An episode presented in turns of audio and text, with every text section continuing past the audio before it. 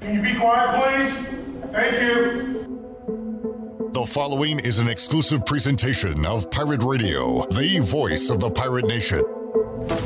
Welcome to Pirate Radio Live. Sustained effort and violence. There's local politics, bud. I don't care about the weather. I can't control the weather. Don't want to talk about the weather. Do we not agree? Was that supposed to be funny? Cool, neat story. It could be a total goat rodeo. Now, live from the Pirate Radio studios in the heart of the Pirate Nation, here is your host, Clip Brock. Hello and welcome in to a Monday edition of Pirate Radio Live. Clip Brock here with you inside the Pirate Radio studios. Thanks for tuning in today on Pirate Radio 92.7 FM in Greenville, 104.1 in Washington. We're on 1250, 930. You can find us online, pr927fm.com. And you can watch the show on Facebook Live and on YouTube. Coming up later this week, you can be a winner on Facebook and YouTube. We'll have a booty bag giveaway coming up, uh, Facebook only, uh, during the show on Wednesday. And we'll have a YouTube winner coming up later on this week as well. So stay tuned for that. We are locked and loaded here on a Monday. I already had a great edition of the Brian Bailey Show earlier today. If you missed it, you can watch it right now on YouTube, Pirate Radio TV. Subscribe so you get all of our new content as it drops. And also, you can check it out on air today, 6 o'clock, as Brian Bailey went the entire hour one on one with John Gilbert. All right, we got a big show on tap for today coming up in about 30 minutes. We will talk to Brian Bailey, his Cowboys getting ready for some playoff football, taking on the 49ers this coming weekend. We'll talk about that and what's going on with ECU athletics. At 4 o'clock, we'll talk some ECU club hockey. I'll let you know what's going on uh, and when you can watch them in action here in Greenville, North Carolina. If you want to get some uh, some live hockey action going and root on the Pirates, we'll have all the details coming up at four o'clock. At four thirty, we've talked to professional wrestlers in the past. Uh, Cesaro, we've had Summer Rae uh, join us on the show, and uh, many many others. Dana Brooke, most recently from WWE. This will be our first AEW wrestler we've had on Pirate Radio. It'll be Brock Anderson. He's an ECU alum. He is the son of the legendary Arn Anderson, and we'll talk about the AEW. Uh, I was going to say coming to North Carolina, but I believe they were in North Carolina last week, and they'll be in Raleigh coming up this Wednesday night. Uh, big show. I know the big dog, uh, Glenn Griffin, and CJ Schaefer are heading to Raleigh on Wednesday to see uh, AEW Dynamite coming up live on TNT. We'll talk to Brock Anderson about uh, coming to East Carolina his career uh, as a wrestler, being Arn Anderson's son, and all that uh, coming up at four four thirty. Excited to talk to him. Troy D will be in at five o'clock on today's program. We got Shirley Rhodes, we got C.J. Schaefer wearing the uh, T.J. Watt jersey as the Steelers are heading to the playoffs, and Chandler Honeycutt also in Studio B, and Ellerby joins me right here at the big table. Hello, Jonathan. What's up, Clip? Used to watch Brock's dad Arn Anderson on Saturday Morning Wrestling, one of the four horsemen, just a legendary part of my weekends uh, back in the day. And uh, I assume the AEW is not at the Dorton Arena coming up on Wednesday. Nah, they're, going to be PNC. Yeah. So, uh, but uh, that's where Arn probably used to throw some uh, haymakers back in the day. But uh, certainly, I look forward to that interview and uh, pretty cool. The guy's uh, East Carolina Pirate as well. So I look forward to hearing uh, the latest on uh, Brock Anderson and uh, about his really his story. I, I, don't know much about him other than he's coming up on the show in a little bit. So you watched some wrestling at Dorton Arena. You probably did this too, but I watched some live hockey there. Yes, with the ice caps. I, I was back a, in the day. I was a Raleigh ice caps fanatic. I used to go there early so I could get the seats that were just the metal chairs behind the goal. They were standing room only, so you could, which was kind of insane if you think about it. So you could catch a puck. So that's where the pucks would get shot up. But uh, oh yeah, Lyle Wild Goose and uh, the the Raleigh Ice Caps. They used to. One of the I went to opening night there, and they played Greensboro, and it was the biggest fight I've ever seen in my entire life. I mean, Good they they threw down, but uh, yeah, I was in high school right during the uh, Ice Caps uh, heyday, and uh, I even went to a Bullfrogs game when uh, the they had a professional basketball team called the Raleigh Bullfrogs. No way. Yes. That's so- this is the first I'm hearing of this. I want to say I do. I'm, I'm not positive, but I do want to say at some point Chris Corchiani was on the Raleigh Bullfrogs. I'm not sure what league it was in. They were uh, around for one season, Yes. Ellerby, 91 92. They played at Dorton. Uh, let's see. They were 28 and 35. Lorenzo Charles, Chuck Nevitt, Mike Morrison, and Chris Corchiani See? had stints on, the Bullfrogs. Yes, What also- a great name for a team, too. I need a hat. The Raleigh Bullfrogs in uh, Dorton Arena. Also remember the Raleigh Skyhawks. Of The, uh, whatever professional World foot- League. World League, yes, yes. So they, they they were one and done. I remember watching well. them, I want to say on like USA Network back in the day. So uh, it's just some interesting, good. ro- In the early '90s, when I was in uh, high school, there was a lot of cool minor league. I Yeah. remember I went to opening night at uh, Five County Stadium when the Mudcats uh, Like opened. first became a the- thing. Yeah, the, their first ever game at, at Five County Stadium. It was hot as all get out that night, and there was no breeze. And you were that was before. I mean, the stadium's improved a lot over the years and super nice now. But uh, it was really kind of like a metal bleacher structure, and it was no breeze, and it was in the middle of a field, and it was it was hot. All right. uh, Lots of good stuff. Sorry. Great, great Ellerby stories. And I'm sure if Troy's listening, he's going to be ready to top that coming up at Oh, 5 o'clock about his childhood. So Oh, stay tuned for that. Absolutely. I think he's busy applying to be the GM of the Bears right now. Uh, I think he's too young. Everybody involved in the Bears search and everything is over 75 years of age. They are going old school over there. Going we'll, we'll talk about Black Monday uh, with all the coach firings, uh, a little bit with Bailey, and later with Troy D as the Bears uh, are looking for a new coach and GM for their football operation. All right, so uh, we got some great guests today. Uh, let me real quick uh, talk about what's coming up later on this week. We'll talk to uh, the rusher previous to Keaton Mitchell running for a thousand yards for ECU. We have to update that stat uh, because Keaton Mitchell had a 1,000 yard season this past year, but Vintavious Cooper did it back in 2013. We'll talk to him coming up on the show on Tuesday. Planning to hook up with Tyler Snead, talk about his decision to make himself eligible for the NFL draft. We got him coming up later this week.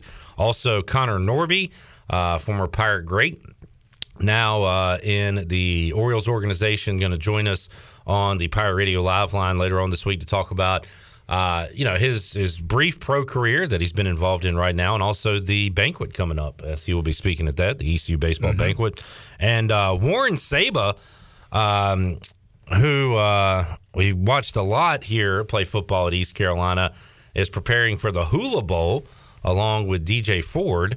That is a, uh, a game down in Florida, I believe, coming up this weekend. Uh, but we'll talk to Warren Saba on the show about his long career at ECU, finally getting the Pirates to, to bowl eligibility and a winning season. And uh, we'll talk to Warren, one of the team leaders, coming up on Friday's show. Yeah, it'd be interesting talking to those guys. You guys got back to bowl eligibility. Didn't ever got to play the bowl game, which will be something they'll always look Nobody gets back. to go to the Hula Bowl. yeah. So w- will the Hula Bowl be played, and will the Hula Bowl be played in Florida, not in Hawaii? Although it sounds like I was like I saw DJ Ford tweet that he was in the uh, Hula Bowl, and then I was like, oh man, he's getting a little trip to Hawaii out of this, and it was like, oh, Orlando. So is it supposed to be in Florida? I don't know anything about the Hula Bowl. I mean, the Hula Bowl. It doesn't. It's, it's. sound- I don't know the history of it, but it sounds like it's a uh, one of those postseason games that it's a maybe college football all star game, uh, January 15th, Orlando, Florida. right. It sounded like one of those deals that maybe originally started in Hawaii and then maybe cost and other stuff. And Kind of like the Pro Bowl. Yeah, the Pro Bowl is now in Vegas. yeah, uh, which is great, I think. If you want to get players to show up, put it in Vegas. Yeah, Not a a bad place to go. I want it'll be interesting how that uh, all pans out too. And how many? I mean, you talk about when we talk about bowl season, forty bowls in fourteen days of really they're all exhibition games. I mean, is there a bigger exhibition bowl game than the Pro Bowl? Yeah, I and hate how, it. How many people will opt out of that because of COVID and all the other things? Well, that, you know, are I hate it as a fan. Like I, you know me, Ellerby. More games, the better. Yes. But you just can't do an exhibition football game. that's not what you said last week about the uh, football team's seventeenth game. You were done with them. You didn't want more football team. Correct. Uh, Washington luckily, football team. luckily there were millions of other games to watch this weekend. Right. So I avoided that one and watched uh, some other football.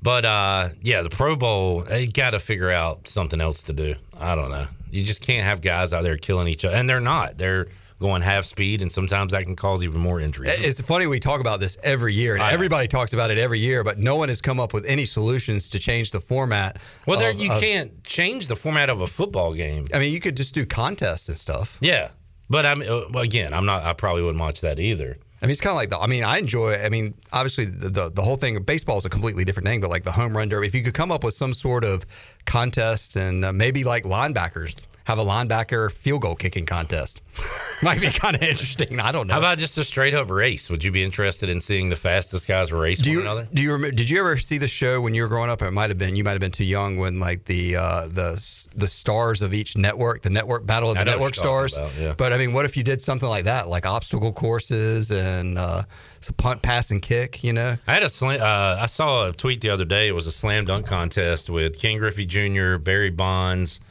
uh, Deion Sanders, and this wasn't really fair. They had like the long jump champion, who is Mike Conley Sr., Mm-hmm. father of Mike Conley, who's had a long NBA career. But he looked like an actual basketball player and was out there doing all these dunks and ended up winning the event. But that was pretty neat. Maybe uh, how about a slam dunk contest for NFL players I like that. But what about also and uh, a home run derby for NFL players? Yeah. uh, What about while we're throwing it out there? Uh, Holey Moley, Steph Curry's golf show. Have you seen that? The putt putt show. I know you're. I know you're a big fan of that. I know, Rob but I mean, Riggle. it's it, it incorporates obstacle course and golf. Well, he, we just figured it out. Have these football players playing basically every other sport, Right. And make that the Pro Bowl festivity. Yeah, I think I think a Holey Moley with uh, all these athletes trying to do those shows. I, I'm I'm all in. I think that would be a ratings hit. Ellerby is Mister um, Love ideas. Mister not only idea but solution. Mister Yes. Solution. Anybody, everybody anybody can point out the problems. It's the people that can point to the solutions that are going to get further in life. there you go. That is a Ellerby quote. That's you your quote, right? I love it. You didn't get that from anybody. Uh, everything's borrowed. All right, uh, man. We got to talk about pirate hoops. What did you want to say? Oh yeah, I, I was just I, I was going to I'm going to get to that eventually. before football. The 40th bowl in 14 days is tonight. Yeah. Does that really count? But we can talk about pirate hoops. Very uh, went on the upswing last week, and then just a heartbreaker. I mean, it's like we're getting better, getting closer, but it's it's just you hate when that happens, but it happens. And now I mean, I'm watching that game thinking they're going to lose, right? I think When I- you're watching it, you what- hate to have such a negative thought go in your brain when you're watching ECU basketball, but it is so. I mean, that dark cloud just just forms over you whenever Yeah. you're watching East Carolina basketball, and you're like, all right, what is what's going to happen here? You know, no lead is ever big enough an ECU basketball game. I mean, I don't care. I mean, there was one game I, was, I don't even remember who they were playing earlier this year, and they won handily, but they were still up by like 20 or got up by like 30 at one point, and then it got cut down to like 18. And I was like, yeah. and you get, you're like, oh my god. I mean, you're you're up 18 points in a basketball game, and you're nervous. But uh, it's, Well, let's let's make it as heartbreaking as we can. We're gonna ha- lose on a last second shot, and you know what? Let let's let have that guy be from Kinston. Just to, re- and he plays at Temple up in Philadelphia, just to really rub salt in the wound. But I mean, razor thin line in the American. We've seen it in the first two games. Pirates are on the right side of it. Uh, Wednesday night at home when Tristan Newton just went out of his mind and was able to hit a clutch three, send it into overtime, win in OT, and then the reverse happened as Damian Dunn was not going to let him t- his team lose on uh, on Saturday. He had 33 points. He was uh, three of six from deep, and he hit the dagger at the end of the game. There was one play drawn up. It was you get the ball, you run down the clock, and you take a shot at the end. If you miss it, we'll go to OT and figure it out then. And kind of everybody knew it was going to happen. And and credit to him, he hit the shot. yep. And uh, the Pirates got a bounce back this week with Cincinnati and Memphis Yeah, and at Cincinnati on Wednesday, and then uh, Memphis on Saturday. Cincinnati. I, I said it right after the game. We did a, uh, a Twitter Spaces. I mean, it wouldn't shock me to see East Carolina play them well and once again go down to the wire. Cincinnati lost to Tulane at home and really got manhandled by Tulane at home. And then the very next game, they bounced back and beat SMU by 20 at home. You know, so it's, I wish these games were flipped. That the Pirates had Cincinnati at home on Wednesday, and maybe we're on the road Saturday at Memphis to kind of. It's just you know, Pirate basketball on the road is just not a place where victories are uh, ever really gathered. no. I wish every game was at home. And you were doing the PA. Why can't we? And get Morgan that- couldn't do it. I don't know. I kind of like my spot in two thirteen. Why? uh, why can't we get every game at home? Is this a John Gilbert scheduling issue? That is a good question. I mean, why is why is there a bias in our conference against us not having all home games? What's the deal with that? I mean, I would I'd be willing to play, you know, a few more road non-conference games if we could get all the And uh, you know, I'm a big proponent of, you know, if they want to save money, if they want to get back to common sense, I think we've talked about this before. Why don't we play like this weekend, play two with Memphis here in Greenville and never have to go to Memphis this year? And then we'd play two at Cincinnati. So. Solutions guy. you, you play you play Memphis Friday night and then turn around and play them again Sunday. And you get you get two games against Memphis, and then they're just here for the weekend. Then they fly back out, and you could do that. That's like the uh, that's like that's what it's kind of like the volleyball schedule, Mm-hmm. but they do like um, they'll go on the road and they'll play South Florida on Friday and then Central Florida on Sunday and then come home, and that's all their games that week. Right. So if you went to that schedule, your basketball schedule would be Friday, Sunday, basically all year, or Thursday, Saturday. and you tag team the women and the men together, and you build up basketball weekends around the country. Get your season tickets. Uh, you know who's coming to your who's coming to your city. So it's kind of like uh, game day, you know. But uh, now, granted, you wouldn't get every other year. You would get the you know the teams, but uh, I mean, I would you like you like home basketball games? Would you love a Friday night, Sunday afternoon college basketball weekend in on- Greenville? You beat them on Friday. You show up Sunday. All right, we got to get the sweep. You lose on Friday. You're like, all right, we got to get this split today. Let's go. Be kind of fun. I like it. I mean, it's it's you don't get you don't ever see basketball get to play back to back games like that. I mean, baseball you'll watch a series, you know, three games in a row. Um, I, but I, I think it would be cool, and and and and the fact that you would save a ton of money, you would cut down on the number of road trips, and uh, you could charter, you know, leave on Thursday night, be there on Friday, play some hoops. Women either play before or after, however, whichever the home team wants to do it. So uh, I, I'm all, I'm all, I'm all for it. All right. Well, the uh, Hornets and Bucks are trying this out to see how it works. Hornets beat the Bucks on Saturday night in Charlotte. The Hornets will play the Bucks tonight in Charlotte. Oh, really? They just That's stuck, the second time that's happened this year for the for the Hornets. they stuck around and uh, I guess went to the NASCAR Hall of Fame and Carowinds and went and bought some Carolina Panther um, merchandise. That Yeah. the the Bucks did. yeah. yeah. The I Bucks guess what else you gonna? They went to Dale Junior's bar. What else is there to do in Charlotte? in Charlotte. yeah. I'm trying to think. There's a lot. What was the Greek Freak doing these last couple of days, hanging out in Charlotte? probably in the penthouse of the Ritz in downtown Charlotte and uh, doing whatever he wants. Yeah. But uh, I mean, But they're trying your little scheduling idea there. I like it. I mean, you know, the NBA is trying to save money. Why wouldn't college athletics try to save money? There you go. All right, uh, good stuff. So basketball on the road Wednesday. Uh, let's get a, a nice crowd Saturday at Minges. That should be a, a fun one coming up against Memphis. Memphis is uh, the real deal. I think. I mean, they- they're locked and loaded. Are they? Are they They're loaded, but they they they hadn't put it together. it's the return of Larry Brown to Greenville. Uh, Larry Brown will be here. Rasheed Wallace will be here. Their Penny whole Hardaway. traveling circus will be here. Penny Hardy, your confidence level of the Cincinnati and Memphis games. I'm almost more confident of, that they can beat Cincinnati on the road than I am Memphis at home. Memphis right now nine and five overall, three and one in conference play, but they've also they beat Alabama at home. They've lost to Tulane. They are. It, it seems like if their guys are locked in from tip off, they can win any game. If not, they're going to have a lot of turnovers. They're going to have a an offensive funk for a few minutes, like we're used to with East Carolina.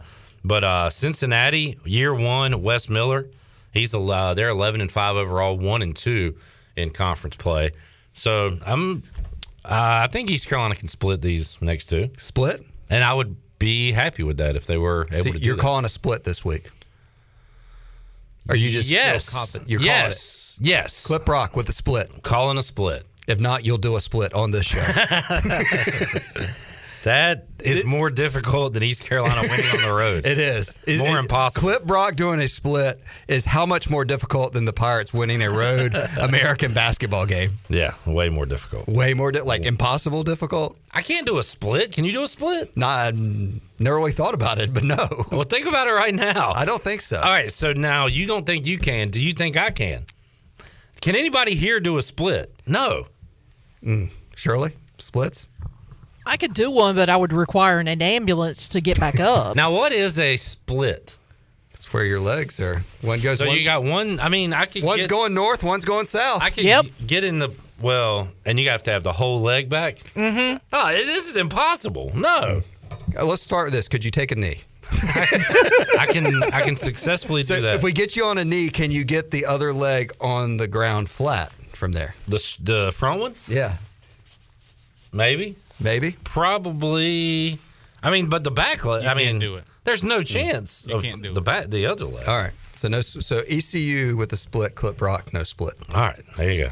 All right. Where do you stand on banana splits? Banana splits. Uh, hadn't had one in a. Been a while. Yeah, it's been a while. You know, they don't really get marketed or advertised like they used to when we were kids growing up. That was up. like an old treat. Yeah, it's more of like the milkshake and the blended, uh, you know, like Smoothies. yeah, smoothies. It's, it's it's not the banana split is a lost art. It is. People hating on the bananas. I love a banana now. Big banana guy. What's I- your uh, fruit power rankings, Ellerby? Uh, my fruit power rankings. Uh, you know, I have a smoothie every morning, so that's uh, and I love putting a banana in my smoothie. But Do you uh, make your own? Yeah. Oh yeah. Blend it up? Magic bullet.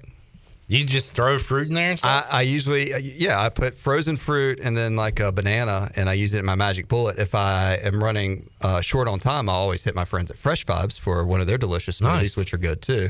But uh, yeah, so uh, I like that. I, I'm a big fan of a green apple too. okay, like a little uh, sourness. Yeah, Your apple. I- I- right. Granny Smith Granny apple. Smith. Yeah, I'm a, I'm a big Granny Smith apple person. What did you call it? A magic what now? Magic bullet. What's a magic? Is that a blender? I'm assuming. Have you never Yeah, it's seen a the small. infomercial? It's a small blender. Yeah, you just it gives you individual cups, and then you just it's it's about this big around, and you just put it on there, and you magic. It- it does one- the trick? It's a one cup blender. Yeah. nice. We have turned into an infomercial. Yes. Now Ellerby's going to do a presentation on it. Yes. All right. Oh, sorry. So your fruit uh, power rankings: banana one, Uh, Granny Smith. Yeah, I, I mean, I, I think I'm uh, go to is probably a Granny Smith apple, just Okay. all year round because they're available year round. There's some fruits aren't available. I'm a huge water. Kind of like uh, jelly beans. They're only available. no, Granny, Granny Smiths are available year round. Okay. watermelons are not. I guess good water. Can you go to the grocery store and find a watermelon right now? No, you can't. I literally bought watermelon last night at Come on. Food Lion. Where? Not a full whole No. watermelon, Oh. but like sliced up watermelon. Oh, yeah, really? you can buy sliced up watermelon, and some places have I the think it's smaller like jelly beans watermelons. though. They don't display it like they. They hide would. them from you. Exactly. They're, no, they, they were not hidden. They were right there on the shelf, and I picked them up. And Lily's. Is uh, it already eating diced? them. It's already diced watermelon. In Yeah, like- but a- they in had some. Yes. They have some that's like half or yeah, like. At Food Lion. And But like during the of 'em- summertime, you'll go to the grocery store and it's like sitting there. The Sure. whole, There's the a whole big watermelon. box. Yeah. yeah. They also have the smaller watermelons, not your normal size watermelon, but they have those small round ones. I think they're called the would be in my sleep, seedless five. ones. Yeah. But yes, Uh, big pomegranate fan, Ellerby. Really? Yeah, Pomegranate. I know. Can't say that. Um, they're messy and it's a lot of work, but I, I really like those for some reason. All right, so there's, there you go. there's your fruit update. fruit update of the day. You like Fruit of Looms? uh, underwears? I hope you're wearing some. I don't have a problem with them. Yeah. Just I'm more out. of a Hanes guy. You're a Hanes person? All right. Uh, Blair says, call Jess at Purple Blossom Yoga for all your split needs. There we go. That- Troy, There Troy, you D, go. Troy did some hot yoga there this weekend. Do you? Uh, I bet Troy would say he could do a split. Or he'll say, it's two little butt cheeks. he'll say, if I could practice, I could do one. Oh yeah, That's his line. Yeah, he just needs to dedicate more time to doing whatever, and he can. And he, he could do it. he can do it. Unlike any other human on earth, if he decided, All he needs to is ta- practice. yeah, then he could do it. That's the only thing keeping him from the PGA Tour. Yep. You know, Yep. I mean, there's a lot of things that are holding Troy D back. is is time? and More on that. and we commitment. talking about practice. More on that at five o'clock. yes, All right. Um, who you got tonight? Bama. Wow. Have you thought about it, or was No. it that quick? that It's you just came up with this is the first thing. that Always I Big know you're not a betting guy, Jonathan, but total is 52. You going over or under? I'll go over. If you're taking Bama, you got to take the over. All right. Ellerby has spoketh. Uh, That's just my theory, and I really that is just my 100% gut, just gut. You and- haven't really and my mouth. the teams. I haven't and- broken it down. I did watch the first game. I'm hoping I can stay up late enough that it'll be a good enough game to watch. But um, I just, I mean, Alabama has the best player in college football, and Who's that? The Bryce quarterback? Young? Bryce Young, and then they got the best best coach in college football, and Bill O'Brien. uh, yeah, Nick Saban, and I don't know. I mean, this year was the first time that one of his assistants has beaten him, and that's kind of done. Jimbo Fisher beat Nick Saban, so I, I mean, I think I mean, he might have Kirby Smart spooked.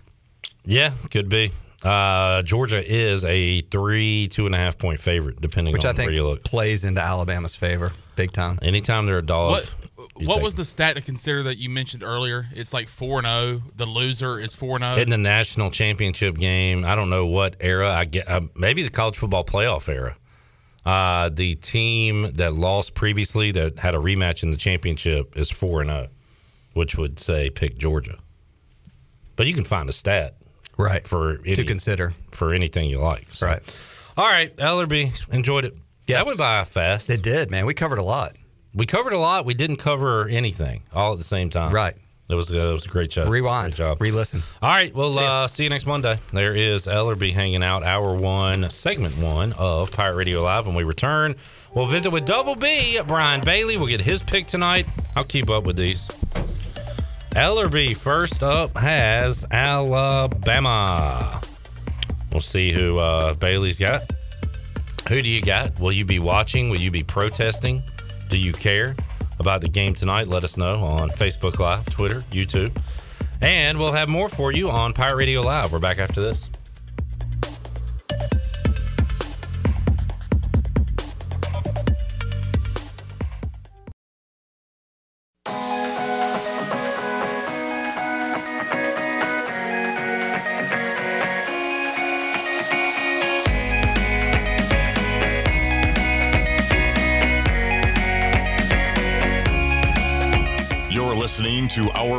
Of Pirate Radio Live. Do you need custom t shirts, apparel, or promotional items for your business, organization, or event? Keep it local. Print it local with University Sportswear. Contact them today at universitysportswearenc.com. Now, back to the show. Welcome back. Uh, University PC Care has been Pirate Nation's go to IT expert since 2006. They are the local tech support experts for any of your business needs. Let University PC Care take care of it so you can take care of business. Visit universitypccare.com to learn more today. Now let's head back into PRL. Here's Clip Brock. Alrighty, back with you here on this Monday. Nice sunny day. Bit chilly outside. But feeling good here in my Braves World Champion hoodie. I was going to say nice hoodie. Nice hoodie. The Atlanta Braves are world champions. Who will be the uh, NFL champions? You don't hoist the Lombardi Trophy in January, but you do in February. And uh, Brian Bailey's team is in the dance. The Dallas Cowboys, the NFC East champions for 2021. Bailey, how you doing, sir? Not too bad. How are you? Doing good. Cowboys Niners. What do you think about the matchup? Uh, well, you know, it's just one of those deals where you've had a good season, twelve and five, but you know, great seasons are made in the playoffs. So they've got work to do. They got to go out there and, and play. You know, if survive in advance, no matter how how you do it, you just got to do it. They got to play well. If they play well, they win. If they don't play well, they won't win, and then there'll be all kinds of question marks and everything else going into 2022. So. What's a what's a good season, Brian? Is it getting to round two? Is it getting to the NFC Championship? Is it getting to the Super Bowl or winning the Super Bowl? At what point will you say I'm happy with this season? Well, you know, what, what's your your ceiling? Well, I would say this year it would it would probably be to get to the championship game and to see how they how they would play against Green Bay if Green Bay gets there too. Um, I think that would be what I would measure it on. If you go to Green Bay and, and lose a close game, which the Cowboys have done before, I mean, you know, it, it's tough to win up there. But there's no guarantee that Green Bay is going to be there. You know, no doubt guaranteed Dallas is going to be there. I'm realistic about that. You, know, you just look at what happened yesterday in the NFL and how crazy things were. What in the heck were the Colts doing yesterday? I mean, all they have to do is go to the worst team in the league and win, and they're in the playoffs. And you know, and then if I'm a Pittsburgh Steeler fan, I'm up late night last night thinking this can't be happening. This can't be happening. I remember Bailey. You said a line. I think it was your uh, your first wife uh, that that asked you. You know, hadn't you already you like you watched the game or something and. She said, you, you know, you've been watching games all day. You, you've been watching, you're going to watch another game. And you said, well, I hadn't watched this game. Like every game is different. We've watched a million of them, and every situation, every every week, it's something new. And I just don't remember the drama of last night where you've got two teams that they were better off tying than one team winning the game because they could both guarantee they go to the playoffs. And you got this other team, this other fan base watching the game, screaming at somebody to score. It was just the, the ultimate theater, the ultimate drama. It was awesome. Yeah, the, the actual line was, "We haven't seen these two teams play." There you go. Yeah. really got me in some trouble. But anyway, It's a great line. Uh, It's true. Uh, exactly, it is true.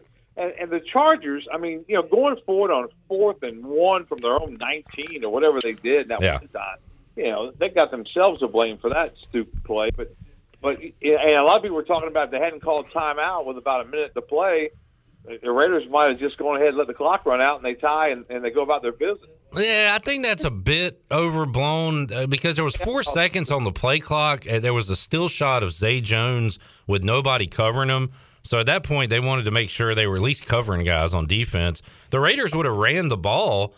The, the problem is that is that third down play. Well, if you stop them at the line, what do the Raiders do? Well, they break the line and are able to to get in a very makeable field goal. So I don't know if the I think the timeout's being overblown personally. Well, and, and I agree with you there. I don't know if they would have tried a field goal from much much further out. I mean, I don't think you try a 57 yard field goal. Yeah, well- well, if they ran a play and that defense is all confused, they might have busted it for a touchdown. I mean, they weren't going to take a knee if they didn't call a timeout.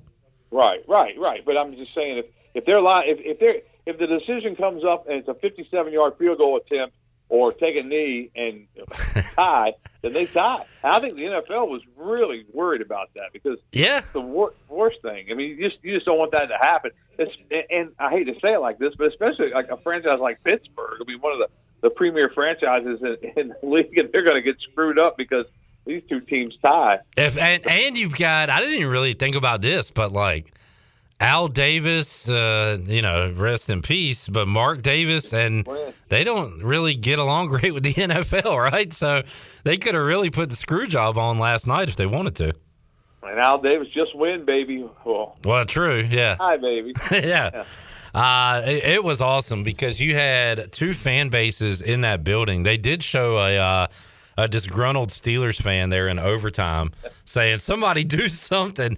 the The biggest fan base watching that game, wanting a team to win, was not in that building or part of the Raiders or Chargers. It was it was awesome.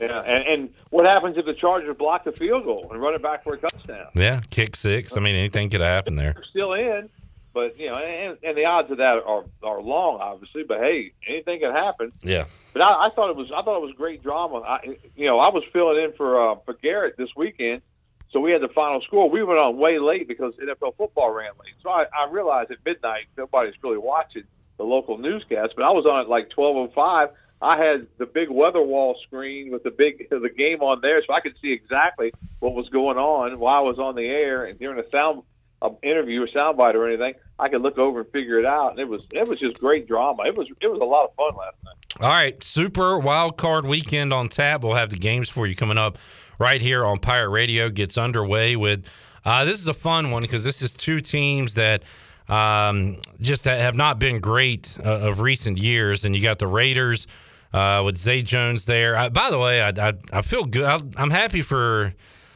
for uh, Derek Carr. Seems like one of the good guys. So uh, happy for him. And then you got the Bengals, man. Those fans are going to be jacked up in Cincinnati to get a home game. Last time they won a playoff game, Bailey, it was Boomer Esiason, Ickey Woods. You got to go way back last time they won a playoff game. The Ickey shuffle. yeah.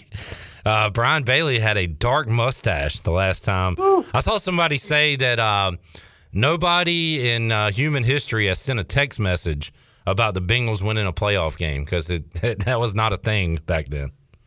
So, What year was that with Boomer and? uh, I think it was 91 last time they won a playoff game. Oh, Oh, they beat a team that doesn't exist, the Houston Oilers, in that game. So, yeah. uh, Oilers. That's the 4:30 game. That should be a fun one. Uh, Patriots, Bills. Uh, the Bills uh, have knocked the Patriots off the perch uh, as the top team in the AFC East. They'll have to go out and prove it. Uh, they split during the regular season, and they'll play 8:15 on CBS. So another late news night uh, next weekend for uh, for Channel Nine. You've got on Sunday Eagles at Bucks at one, Niners at Cowboys. Uh, Romo will be on the call for that one on CBS at 4:30 on Sunday, and in the nightcap Steelers Chiefs. And then for the first time, we'll have a Monday night wild card game. I believe the Manning cast will be back for that one. Cardinals Rams uh, coming up Monday night. So uh, fun weekend on tap, Bailey, with the NFL playoffs. What did you think of some of the lines for the games? I thought the Steelers and Chiefs was crazy. The Steelers, man, they're just so blah. I don't know. They- things up so well. I just thought maybe they would, you know, muddy it up and see if they could hang around. I don't know. 15's a lot of points in a playoff game. CJ is a true fan. He's a lot like myself. CJ Schaefer is in Studio B wearing his TJ Watt jersey. I heard him say before the show, this will be the last time I'll be able to wear this jersey with pride because we're going to get blown out. I just said the Steelers are eh, and he's over there making faces like, "What are you talking about?" It's a it's a great example of I can say something about my team, but you can't, and that's the sign of a true fan right there. Yeah, yeah, that's right. Although Bailey always talks glorious about his Cowboys. Yeah, I, I, I, I try to be realistic. I try to be realistic. Realistic Bailey. Uh, a talent. uh, the lines like I don't know. I, I don't like the the Eagles, but the Buck. I don't know. I don't. I don't have a game. I don't have a favorite pick yet. I guess out of these games so far, but the Chiefs, I could see them blowing out the Steelers. I don't know. I could certainly see it too. But Kansas City's had so many games this year where they just kind of muddy around themselves. I tell you, I don't like the Bengals being favored by that much. I'd probably go both underdogs on Saturday, and I, I'll get, I'm going to get sucked into some old Belichick magic here, but I'd probably go Raiders plus the points and Patriots plus the points on Saturday. The Raiders. Six I'm seeing like six. Yeah, I think that's too much. I don't. Do you trust the Bengals in the uh, playoffs? playoffs. Playoffs. Oh, playoffs. I don't know. Anyway, that's what makes it fun. All right. Well, there's that coming up this weekend. Uh, I'm going to be missing some of that game because I'll be in Minges Coliseum, Bailey, watching the Pirates take on the Memphis Tigers. And how about their trip up to uh, to Philly? Tell me about uh, Damian Dunn. Did he play for Kinston High School? I keep hearing Kinston. What was his story in high school, Bailey? Yeah, his senior year, he transferred uh, somewhere. I think it was in Georgia uh, to a school. But but I remember him coming around, and I knew he was at Temple because every time you know Pirates played Temple last couple of years, we talk about it. But uh, he was a good player at Kinston. Yeah, and he was a good player on Saturday. He was. 33. He would not uh, let his team lose. He was awesome on Saturday. And man, these margins have been razor thin. We saw it quite a bit during the non conference schedule. How about two games going down to the wire to start AAC play? Pirates are on the right side of one of them and, and the wrong side of the other. And they've got a tough schedule coming up, and that's the worst part about the American man because there are some games that you know it, it just seems like every every team is difficult for the Pirates to beat, but some of the teams, you know, Memphis has has you know those top five recruiting classes, and Cincinnati, Cincinnati, they had a good game yesterday. Memphis won 87-80. I mean, it's, those are you know those are two tough teams this week. And I, like, I hope we're one of those teams that can battle and be in ball games. Like we, you know, we have the first two. Can we be one of those teams like these teams that every night in, night out, you, you don't want to play them? You know, I think Joe Dooley's got a, a group of guys that could be one of those teams this year. Yeah, I think so too, and I think he, he's getting a lot out of those guys. I think we're seeing it right in front of our eyes that when you keep a kid in your program, you know, three or four years, and you know, we're seeing Tristan Newton in his third year, and, he, if he wants to keep playing, he can play a lot longer. Um, you know, J.J. Miles. I mean, these, these guys are getting, you know, they're, they're a, bit, a little bit bigger, a little bit stronger, a little bit more experienced, and, and they, you know, Tremont had how many two huge plays Yeah. in the Temple game down the stretch. I mean, that, those are the kind of plays that experienced players make, and that's what you got to have, and it just takes time. Yeah, and uh, Pirates will be back at it Wednesday against Cincinnati back home. Need a big crowd Saturday, 4 o'clock in Minges when they take on Memphis.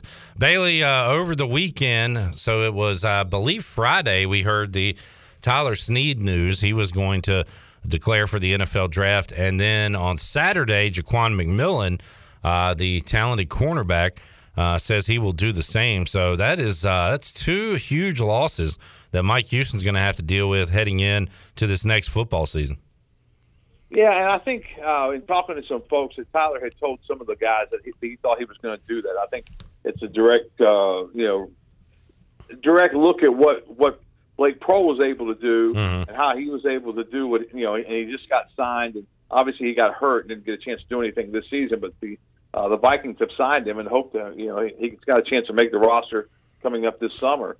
But uh, yeah, you, you just you hope he's doing the right thing because if you like if you love the sport of football like he apparently does, and things don't work out. I mean, I guess there's other avenues now with USFL coming back and some other things, but uh, it, it, it's a tough, tough sport. You know, it's it's tough to make it up there in that league. But I'd love to see him. He's a, he's been a fun player to watch, hasn't he? Yeah, and I just don't think he could raise his stock anymore. He's not going to get any taller.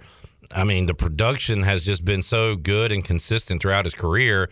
If he comes back and catches 80 balls, does his stock raise? I don't think it raises that much. I think for him, the time is to go. And Jaquan McMillian uh, had a great year, and, and maybe he feels the same, uh, being on a you know an All American list and things like that. That now's uh, the time for him to go. So I, I wish them both the best. Well, and I think in Jaquan's case, you know, intercepting footballs is, is a talent, but it's also there's some luck involved and people throwing your way and that kind of thing. And like you said, you could go through a whole season. He could he could have a much better could have had a much better season next year and not had the picks. Yeah. It's the interceptions that put him on the All American list. Right. I think that yeah, you're probably right there. Uh, You know, I, I don't think you know that uh, Tyler could have improved his stock any, but I don't think you know his stock. I don't think it would have gone down any if he played another year. No, I, I agree. It, he's just a year older, and you know, got more bruises and bumps. So I don't know.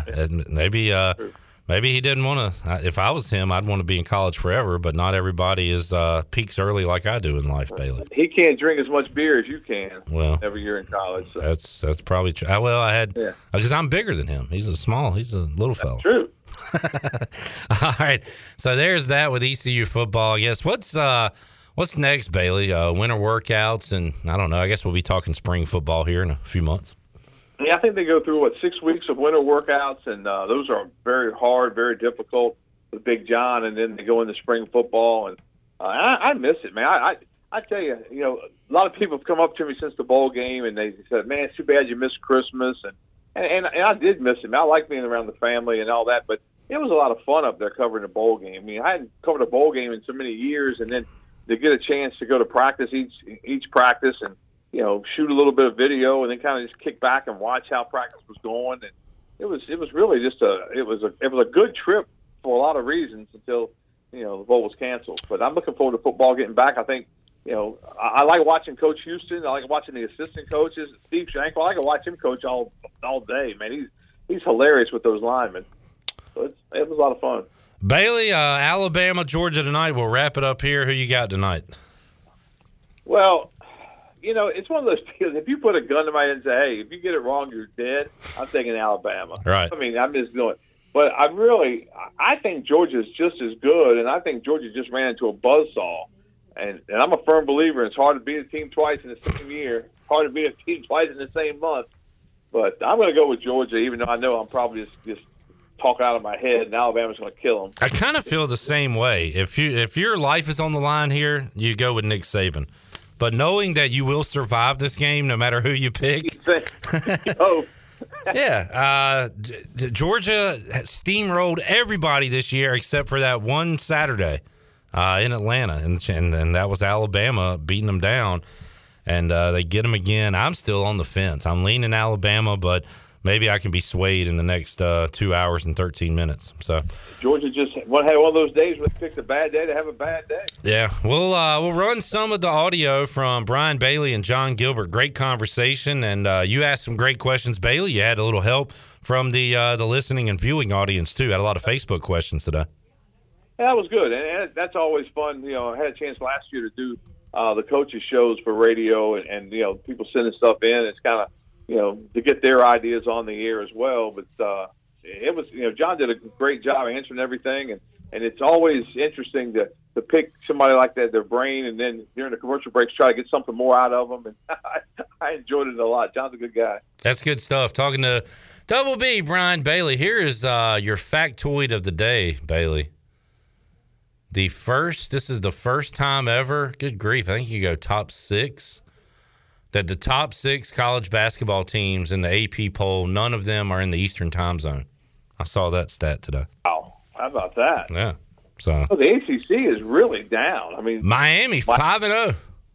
right? They've won nine games in a row now after beating Duke the other night. Duke fell what to number nine today. Carolina's played really well against Virginia on Saturday. They're up and down. They lost to what Notre Dame last midweek before beating Virginia. Yep, they sure did. Yeah. So I, I mean, it's you know, and Virginia's not nearly as good as they've been in the last six, seven years, but they played better against Clemson. They lost to Clemson. That's why I don't bet on basketball. They lost by 17 to Clemson at home. Played them a week later as a three-point underdog at Clemson. I would have taken Clemson all day long, and Virginia beat them by 10. Doesn't make any sense. Not at all. Never does. That's why we love sports. You hadn't watched the, these two teams play. we haven't watched two. All right, Bailey. Enjoy your evening, man. Appreciate you joining us. Sounds good. Take care. Double B, Brian Bailey, joining us on the Pirate Radio Live line. Let's take a timeout, come back, wrap up hour three. Psych. Wrap up, wrap up hour one. Man, I was ready to get home, but we got a lot of great guests coming up on the show. We got the ECU hockey guys rolling in at four o'clock. Brock Anderson from AEW at 4.30. Troy D will be here in hour three, and we'll open up the booty bag. A lot more to go on Pirate Radio Live here on a Monday after this.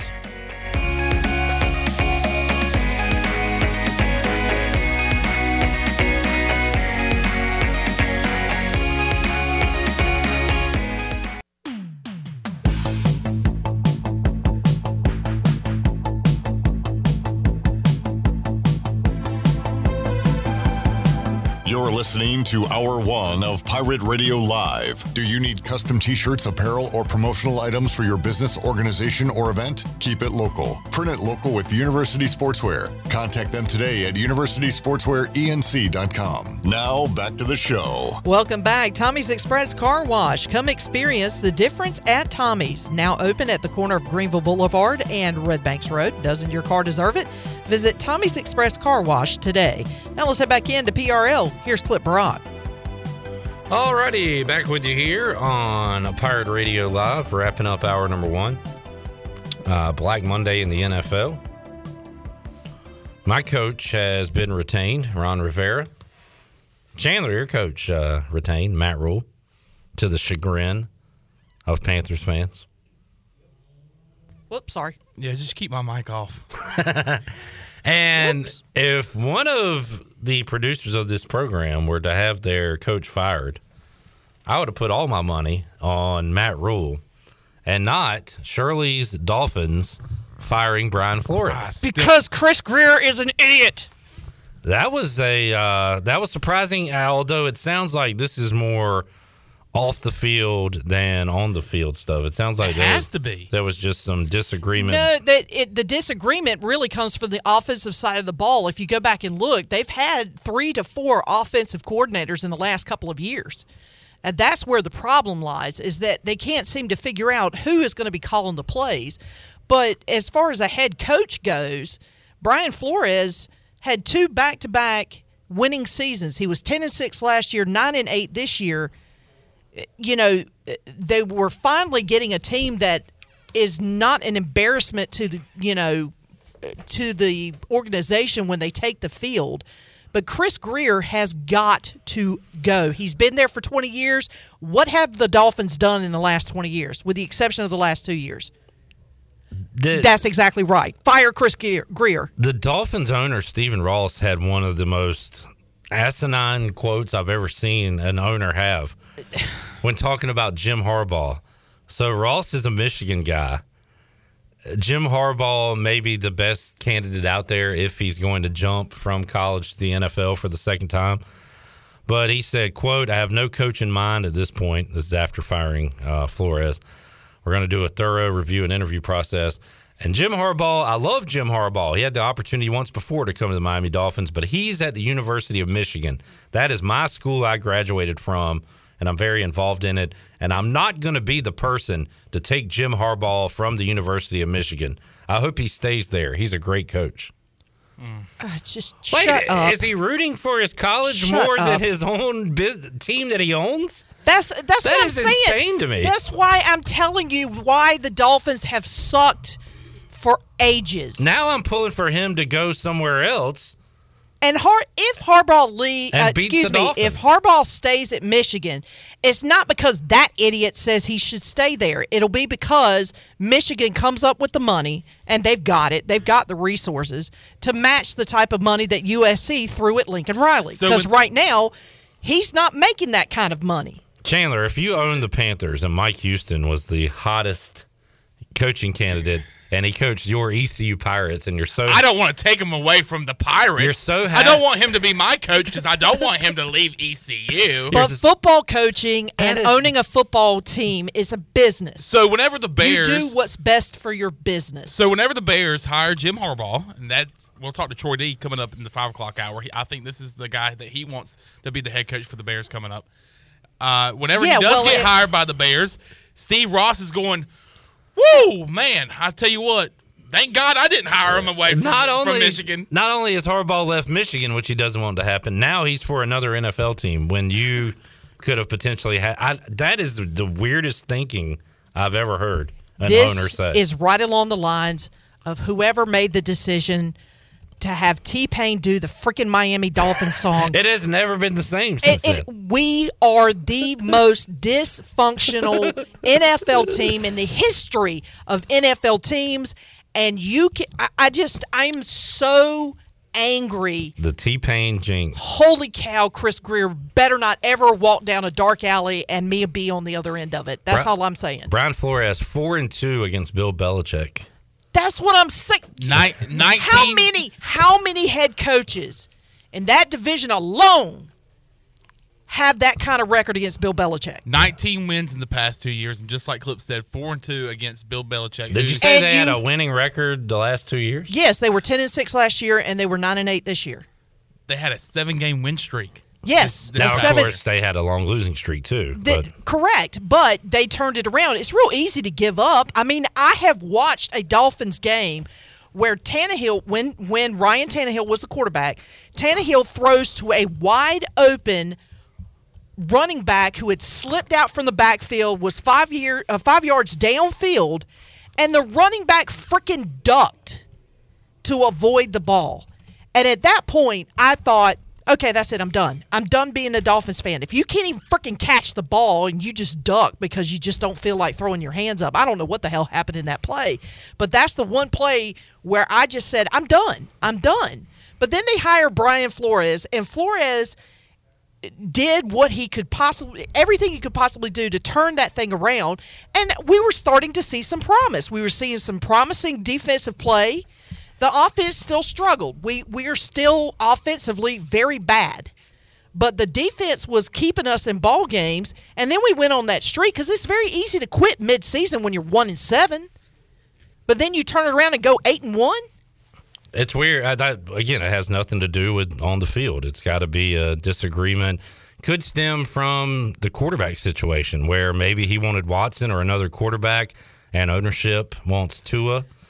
Something that it's got to be A something. disagreement leads to the firing of a coach that gave you 19 wins and a four and two record over Bill Belichick. this is wait, what wait, we're somebody about- please buy the miami dolphins We're talking about a guy that won't hire Jim Harbaugh because he I mean, coaches at Michigan. that's so yeah, ridiculous. he'll fire anybody. That's It- ridiculous. I don't know. All right, we fire gotta Chris Grier, get a break in. sell As we the do go break- Dolphins. As we did go to break uh, clip uh, on Facebook, American Athletic Conference, earlier in the program, we were talking about the double dacker that was the buzzer beater against East Carolina. Damian Dunn being that guy. What'd you call it? Double. du- double dagger. oh, I, dagger. that that didn't sound like a double dagger. That sounded like double dacker. yeah, I heard. a And I was CK. like, "What is that?" double Sorry. double dagger. All right. I was Well, like, the "Were you double dagger trying to say double decker? What What were you trying to say The, there?" the double dagger that was the uh, the game winning three by Damian Dunn. Damian Dunn being from Kinston. Yes. I just saw on Facebook American Athletic Conference Houston Cougars men's hoops. Josh Carlton and Temple University men's basketball. Damian Dunn take home this week's Hold American on. hoops Is that a triple dagger? That's a triple dagger. Because Josh Carlton. is from Winterville. So Carlton averaged 26 points and 11 and a half rebounds, including a career high 30 points against South Florida. And then Dunn hit two game-winning threes this week, including a career high 33 points against East Carolina. That is nuts. All right, let's uh, take a break. That is salt in the wound right there. When we return, we'll talk to the guys from the ECU hockey team. Let you know how you can go watch them play some hockey and uh, give you all the details. We're back with you after this.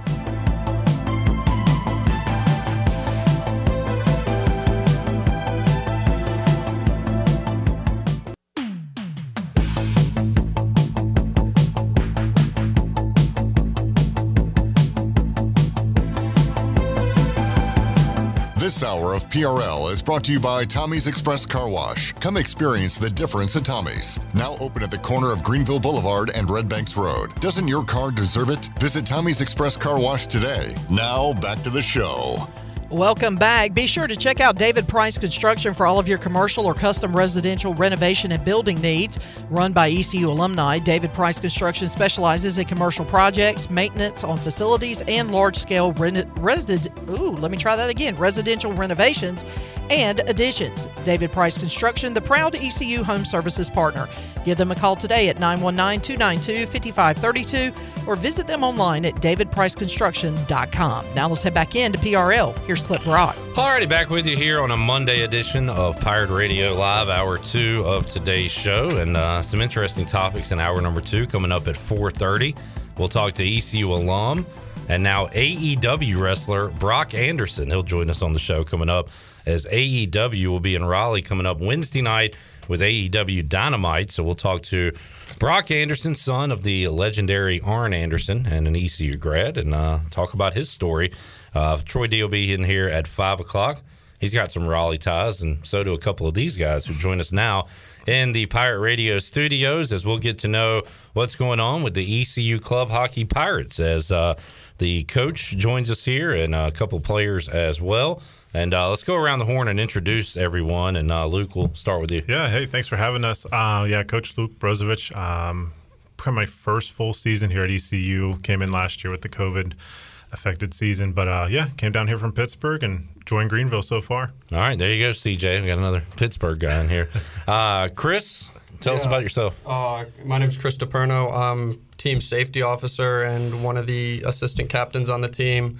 I'm a junior here at ECU. I've been playing for the Pirates for going on three years now, and I was uh, raised in Apex area, right near Raleigh. All right, and Hudson. Yes, sir. Uh, Hudson Schaefer, uh, club president. Uh, I've been playing hockey in Raleigh since I was about six years old. Um, I've been at ECU for three years now, and I'm graduating this spring. All right, good deal. And uh, yeah, I was going to ask where you guys are from. I grew up playing baseball, basketball, football, the I guess traditional sports, not a lot of hockey in Eastern North Carolina, although I guess with the hurricanes coming and and now uh, you're seeing it more and more and being right there in Raleigh, you know, how big was that growing up, the the sport of hockey for kids? Honestly, it wasn't very big. Um, you know, as a kid, you know, there's only around 60 kids that are playing hockey in the area at your age group. So you, you tend to, to learn everybody's name. Everybody knows each other, and it, it ends up being a pretty close knit group.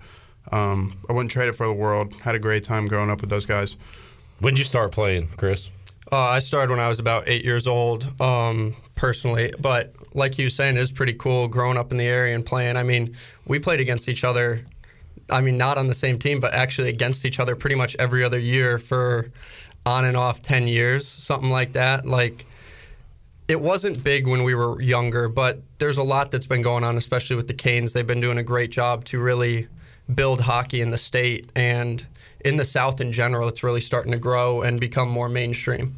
Luke, what's your uh, background in so hockey? yeah, I, I started playing when I was about three or four years old, and then uh, my junior high school I actually have a heart condition, so I had to retire when I was 17 and got into coaching right off there, and have pretty much coached every year since. But um, yeah, I mean, being in Pittsburgh, obviously it got pretty. I mean, I couldn't tell you I was young, but I, be, I think it got hit a boom whenever the Pens won the cup in the early 90s, and that's about the time I started playing, and. Uh, it's gotten bigger there with everything going on, and um, yeah. So coming down to Greenville, I knew it wasn't a it wasn't really known that ECU even had a team because I still walk around and when you, you tell them, yeah, hey, I coach the ECU hockey team, people are like, I, I didn't know they had a team. I think it's like, yeah, I think they've had a team for about 20 years now. So I feel like you guys do have a bit of a, a cult following, and uh, every time you guys play like an NC State or somebody like that. And you also have uh, some weird face-off times I've seen it, some some late night games and things like that. That's club hockey for you. uh, but uh, you guys have, have had some big crowds over the years. Let's talk about what's going on currently. So uh, the new season is about to begin. yeah, second half of the season. I'll let these guys talk about it. Uh, yeah, second half of the season, we're uh, we're feeling good. We're at 11 and two right now, so we're gonna we hope to close out the season strong. You know, we have playoffs in March, so we're hoping to to uh, launch off and have a good have a good time in playoffs. Uh, we, we actually, like you said, we we play NC State here February 4th, so uh, we're looking forward to the to that one. That's a that's a big one. It's a big name team in the area, so we're uh, we're gonna look to compete in that game and put put our best foot forward. That'll be on a Friday night. So second half of the season. Uh, I was mistaken. Uh, getting ready to begin. So you take a break, I guess, when the new year comes around. hmm Yeah, we don't get to uh, play or have any team sanctioned events over the uh, over the winter break when everybody's out of school. Uh, the guys tend to work though. I mean, we get a lot of guys going to local sticking pucks, going back home sticking pucks, working out off the ice. Like we've got a really strong group of guys this year that are showing a lot of drive and a lot of desire to perform and compete at a higher level than ECU hockey's really ever seen. Where do you uh, play your home games? Carolina Ice Zone. It's about five minutes down the road. And is that address. is that the only place you can get on skates and play hockey around here uh, in Greenville? I believe so. Yeah. Yeah. So you're kind of limited as to. So what, when do you practice? When are you able to get in there and you know So, get yeah. some work in? Yeah, we practice two nights a week. Uh, we'll think we have our first one tomorrow night. So, um, yeah, then games, home games are typically Friday, Saturday nights. Uh, usually always at 9:15 p.m. too. Yeah, the late start times. What uh, everybody gets the pregame and tailgate for those, right? What uh, so what's the home game schedule looking like uh, for the next few weeks? You said NC State in February. How about leading up to that? So actually, NC State's on the road. Um, Oh, okay, Yeah, we'll be up at the Wake Competition Center for that one. Our second half home schedule's not a lot. We just added this first game Saturday. Uh, we'll play uh, Stevenson out of uh, Maryland, uh, nine fifteen. They're actually we're Division three actually in club, so they're Division two.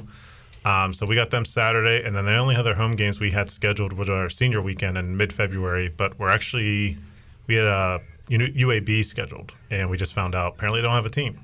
So we're looking to It's the life of we're st- club hockey, We're right? trying to find a replacement right now. So, but uh, that would be another chance for everybody to come out and see the game. Uh, for more information, if people want to see the schedule and the team, where can people find that at? Uh, website is ecuhockey.com. We're transferring over to a new website, so um, they can get schedule. Well, and I, that's on me to get everything together. So I still got to add on. But tickets are five dollars, fifteen dollars. No, five. Five dollars. I think is it three for students with an ID?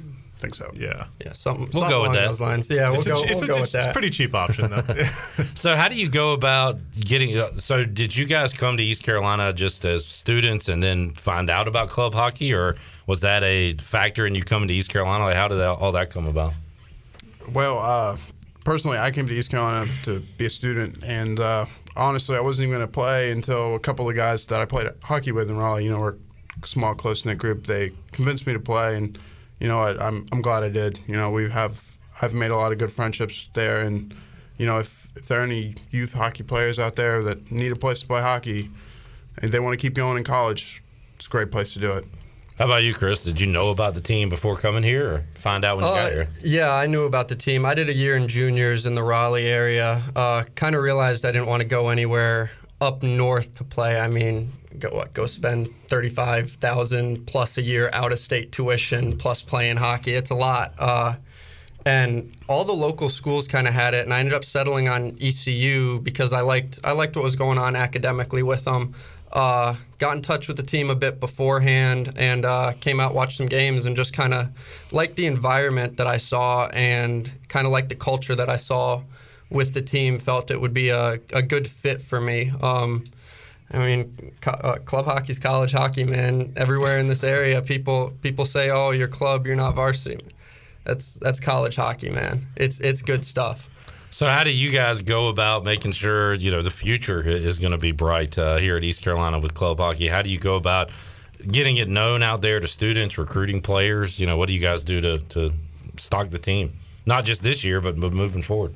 Word of word of mouth. That's- we, that's it? We got a lot of guys that kind of. I mean, especially kids coming from out of state. Tell, we tell them if you got younger buddies that looking for somewhere to play, get them to come down here. Like we get a lot of kids from Raleigh and stuff like that, but we've got probably half our team is out of state northerners from like Pennsylvania, Jersey, places like that, and we love telling them like get get your buddies to come down here next year. Tell them to look into applying to ECU and come play hockey. I mean, it's it's all real word of mouth. We don't get to do a ton of true recruiting um, just because we're a club sport. Right. We don't really have resources for it, but yeah, I mean, people kind of hear about it, especially if you're in the area. You know, there's hockey in the area, even if it's not a varsity program. So it's a lot, lot of word of mouth. A lot of equipment uh, in hockey. So, well, the, from a funding aspect, how much does East Carolina do? How much are you guys on your own as far as that goes?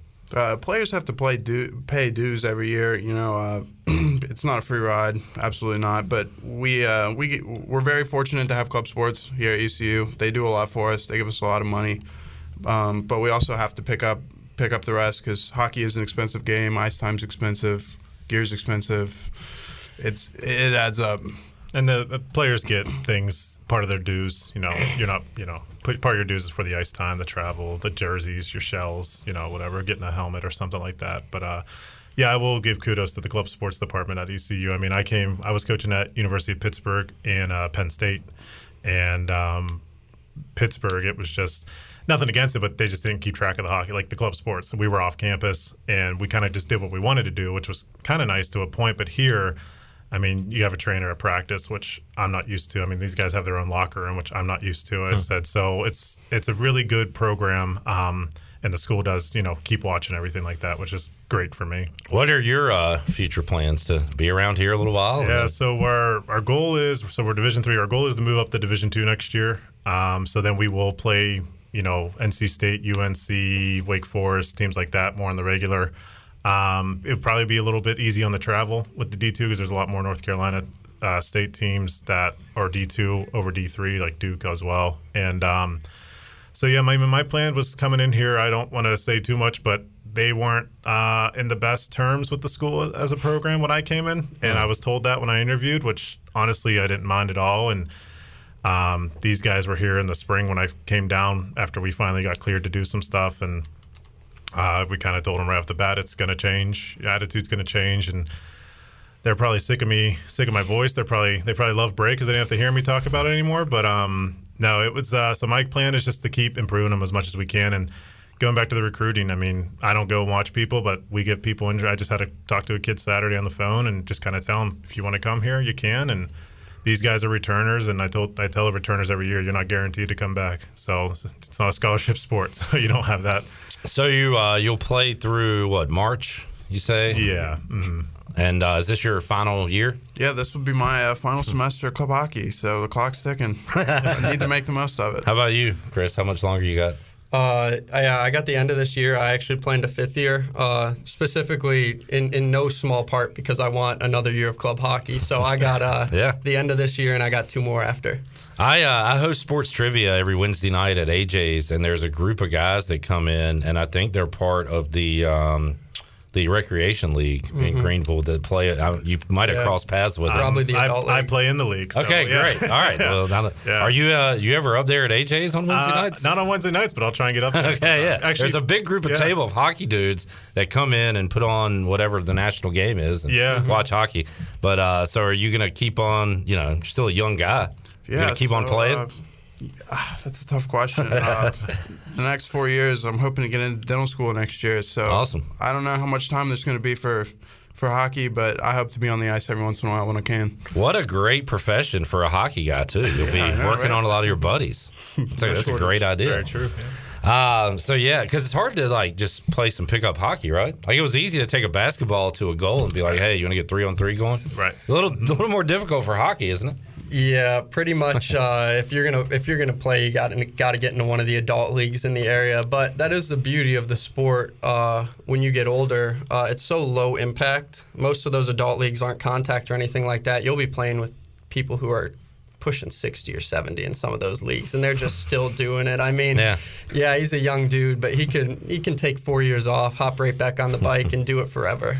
Good deal. All right. Well, uh, anything else we need to know, guys? Uh, Uh, we just I mean, that's kind of a self promotion. Just you know, we're always looking for sponsorships. So uh, these guys do pay dues and always helps us with stuff like that. And uh, we've gotten a lot of inquiries about uh, jersey sales. And so anyone Yeah. listening that has been one of those people or just wondering, we just got new uniforms and uh, we're working with the uh, retailer. We did that through to get a sale going up here probably within the next month. We're trying to get they're trying to get photos done to make sure they can broadcast them well enough. Definitely, that would be So, a, uh, uh, we'll definitely try and get you guys something. So All right, cool. Yeah, That, that I see that question quite a bit Yeah. actually. Mhm. So that could be a nice little uh, fundraiser for you. A lot of Pirate fans will be excited Yeah. about that.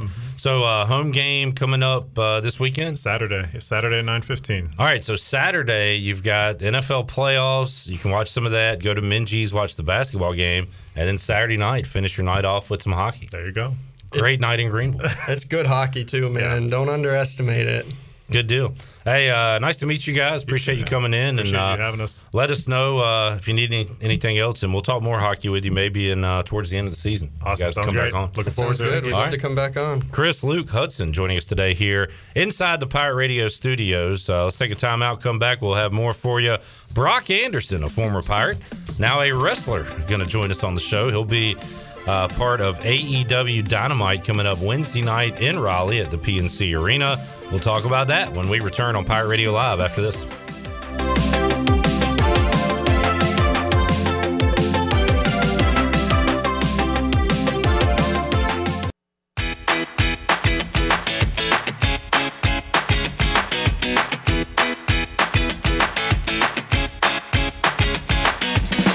This hour of PRL is brought to you by Tommy's Express Car Wash. Come experience the difference at Tommy's. Now open at the corner of Greenville Boulevard and Red Banks Road. Doesn't your car deserve it? Visit Tommy's Express Car Wash today. Now back to the show. Welcome back. Do you have real estate questions about buying or selling residential or commercial properties? Are you curious about this current real estate market? Or do you need a property manager for rental houses? ECU alum Scott Harris with REMAX and SD Harris Properties can help answer every question you have and show you a stress free real estate experience that will be memorable and enjoyable. If you have real estate questions, Scott has answers. Call him today at 347 1857. Now let's head back into PRL. Here's Clip Brock. Alrighty, back with you here on Pirate Radio Live on a Monday. Got Troy D coming up in hour three. Talk about the Bears reshuffling at the top with Matt Nagy out, Ryan Pace out as well. So they'll have uh, a GM and a coach to hire. We'll talk about the rest of Black Monday as a lot of changes made in the NFL. And also, how about the um, the Jags fans showed up yesterday in clown gear and they beat the Colts. Joe Judge referred to Washington as a clown organization, and the Giants lost to Washington. So, good day to be a clown in the NFL yesterday. Positive day. Two clowns, winners. I'd like to thank Trevor Lawrence very much. Yeah, he uh, helped the Steelers get into the playoffs. All right, more NFL talk coming up in a moment, but right now we'll head out to the Pirate Radio live line and welcome in East Carolina alum and AEW wrestler Brock Anderson joins us on the program today. Brock, thanks so much for your time. How you doing, man? Hey, fellas, how are y'all? Doing fantastic. Great to talk with you, man. Got Clip Brock Glenn Griffin here in the Pirate Radio studios. The big dog, a big wrestling fan, Glenn, a big AEW fan. And uh, good to hear from Brock today. I know. We'll be hearing from him again on Wednesday night in Raleigh at uh, PNC Arena as AEW Dynamite comes to town. How about that uh, returning back to uh, North Carolina, Brock? I know uh, you're excited about that. Oh God, I love it, man. You know, it's back to you know, I got a lot of people I know in Raleigh, a lot of friends in Raleigh. Been to Raleigh many times, just right down the road from Greenville, so it's it's basically a second home. Pretty amped about it, to be honest with you. Brock, uh, let's talk about uh, you know how you got to East Carolina. Uh, talk about where you're uh, you're from, how you made it to uh, to ECU. So I'm born and raised in uh, Charlotte, North Carolina. Grew up off uh, Providence Road. If you're from Charlotte, you know Providence. Went to Providence High School. Graduated from there in 15, and then enrolled in ECU in the fall of 15. Did you uh, you play any sports, uh, or was it all about pro wrestling for you? What what'd you do there in high school? Yeah, so growing up, I played uh, football and uh, wrestled in high school for obvious reasons. Uh, I wasn't anything, you know, wasn't all conference or anything in football. I was really small my senior year, believe it or not. I played starting left tackle at 170 pounds. Only reason I could get away with that is because my starting left guard was 310 pounds, so he helped me out tremendously. Uh, wrestled senior year. I was all conference, but uh, never like a state finalist or anything like that. Brock Anderson joining us. Brock, when you're walking through the campus of East Carolina, are you just like the, the student named Brock or are you Arn Anderson's son? Like I had heard that, hey, do you know uh, Arn Anderson's son is at ECU? You know, how much did you get that in school and how much were you just a regular guy named Brock? I was just a regular guy named Brock. Uh, if anything, which I still hear today, I heard it about three times. Nobody ever comes up and says, God, you know, you know, you look like you look like Arn Anderson. I've heard that maybe one time. The one I always got, which I've heard five times a day, was God, man. Has anybody ever told you you look like Greg Olson? I, I see that too. See it a lot. it's there. Charlotte, you hear that every single day. And you know what? To be honest with you, it gets frustrating sometimes. But when you think about it, there's a lot worse people you can look like. That's true. Hey, he's a good looking fellow. You'll take that. Uh, Brock Anderson joining us today on Pirate Radio. So, Brock, the, the obvious question, you know, what you with your background, uh, your father, your family, d- was wrestling something you wanted to do from day one? Did you ever think, all right, I don't want to do what, what dad and the family does? Uh, when did you really make that decision to, to go into pro wrestling? So, you know, I've been asked, a lot of the guys backstage ask me this question, and, you know, I try to put it together. Like anybody else growing up, you go through phases of what you want to be. You know, you want to be a cop, you want to be a firefighter, you want to be a pro football player. I always wanted to be a wrestler. It was always right there because I was always backstage. I always got to see this unique way of life. And as crazy as it sounded, it just became normal. So it was always just there, but it wasn't always consistent. But I can tell you the moment that I probably it clicked for me was it was WrestleMania 25. We always got to go to WrestleMania with my dad. Uh, WWE would treat it like a they'd let the families come. It'd be like a vacation for us almost. So WrestleMania 25, I'm sure y'all remember the match that I'm about to talk about. It was Shawn Michaels and the Undertaker, the first one. And I sat there. Usually I would just like sit there because those shows got long. So I'd sit there and sometimes I'd be like on the Game Boy or something, just killing time. but I remember watching that match start to finish and thinking it was the greatest thing I'd ever seen. And I'm like, okay, I get it now. This is what I want to do. And I was probably 12 years old when that happened. Wow. Yeah, that's pretty cool. Makes me feel old, Brock. To be honest with you. Uh, how do you make the transition from being at ECU to being a professional wrestler? Like, I, I assume you were training this whole time, but are you training out west in Charlotte? Uh, I think you're involved with uh, with uh, Lodi's camp of WCW fame out there in the west. Correct. So backtrack a little bit. If it was up to me, I might have never even got to go to East Carolina. I, oh, I, I was like probably senior year of high school, knowing I was about to graduate. I was starting to like tinker and throw the idea out. I was like, all right, Dad, this is you know what I want to do. I don't want to waste you and Mom's money getting this degree. Why don't we just start training right out of high school? And my dad probably was like 30% for it. He wasn't full on, but he wasn't saying like exactly no either. But my mom, God bless her, she she was smart. She was like, absolutely not. You're getting your degree because there's no certainty in pro wrestling. You don't know you could blow your knee out. There's so many factors that could go into it. You could just go like that. So you have to have a backup plan. So thank God for my mom that I enrolled in ECU and got my degree.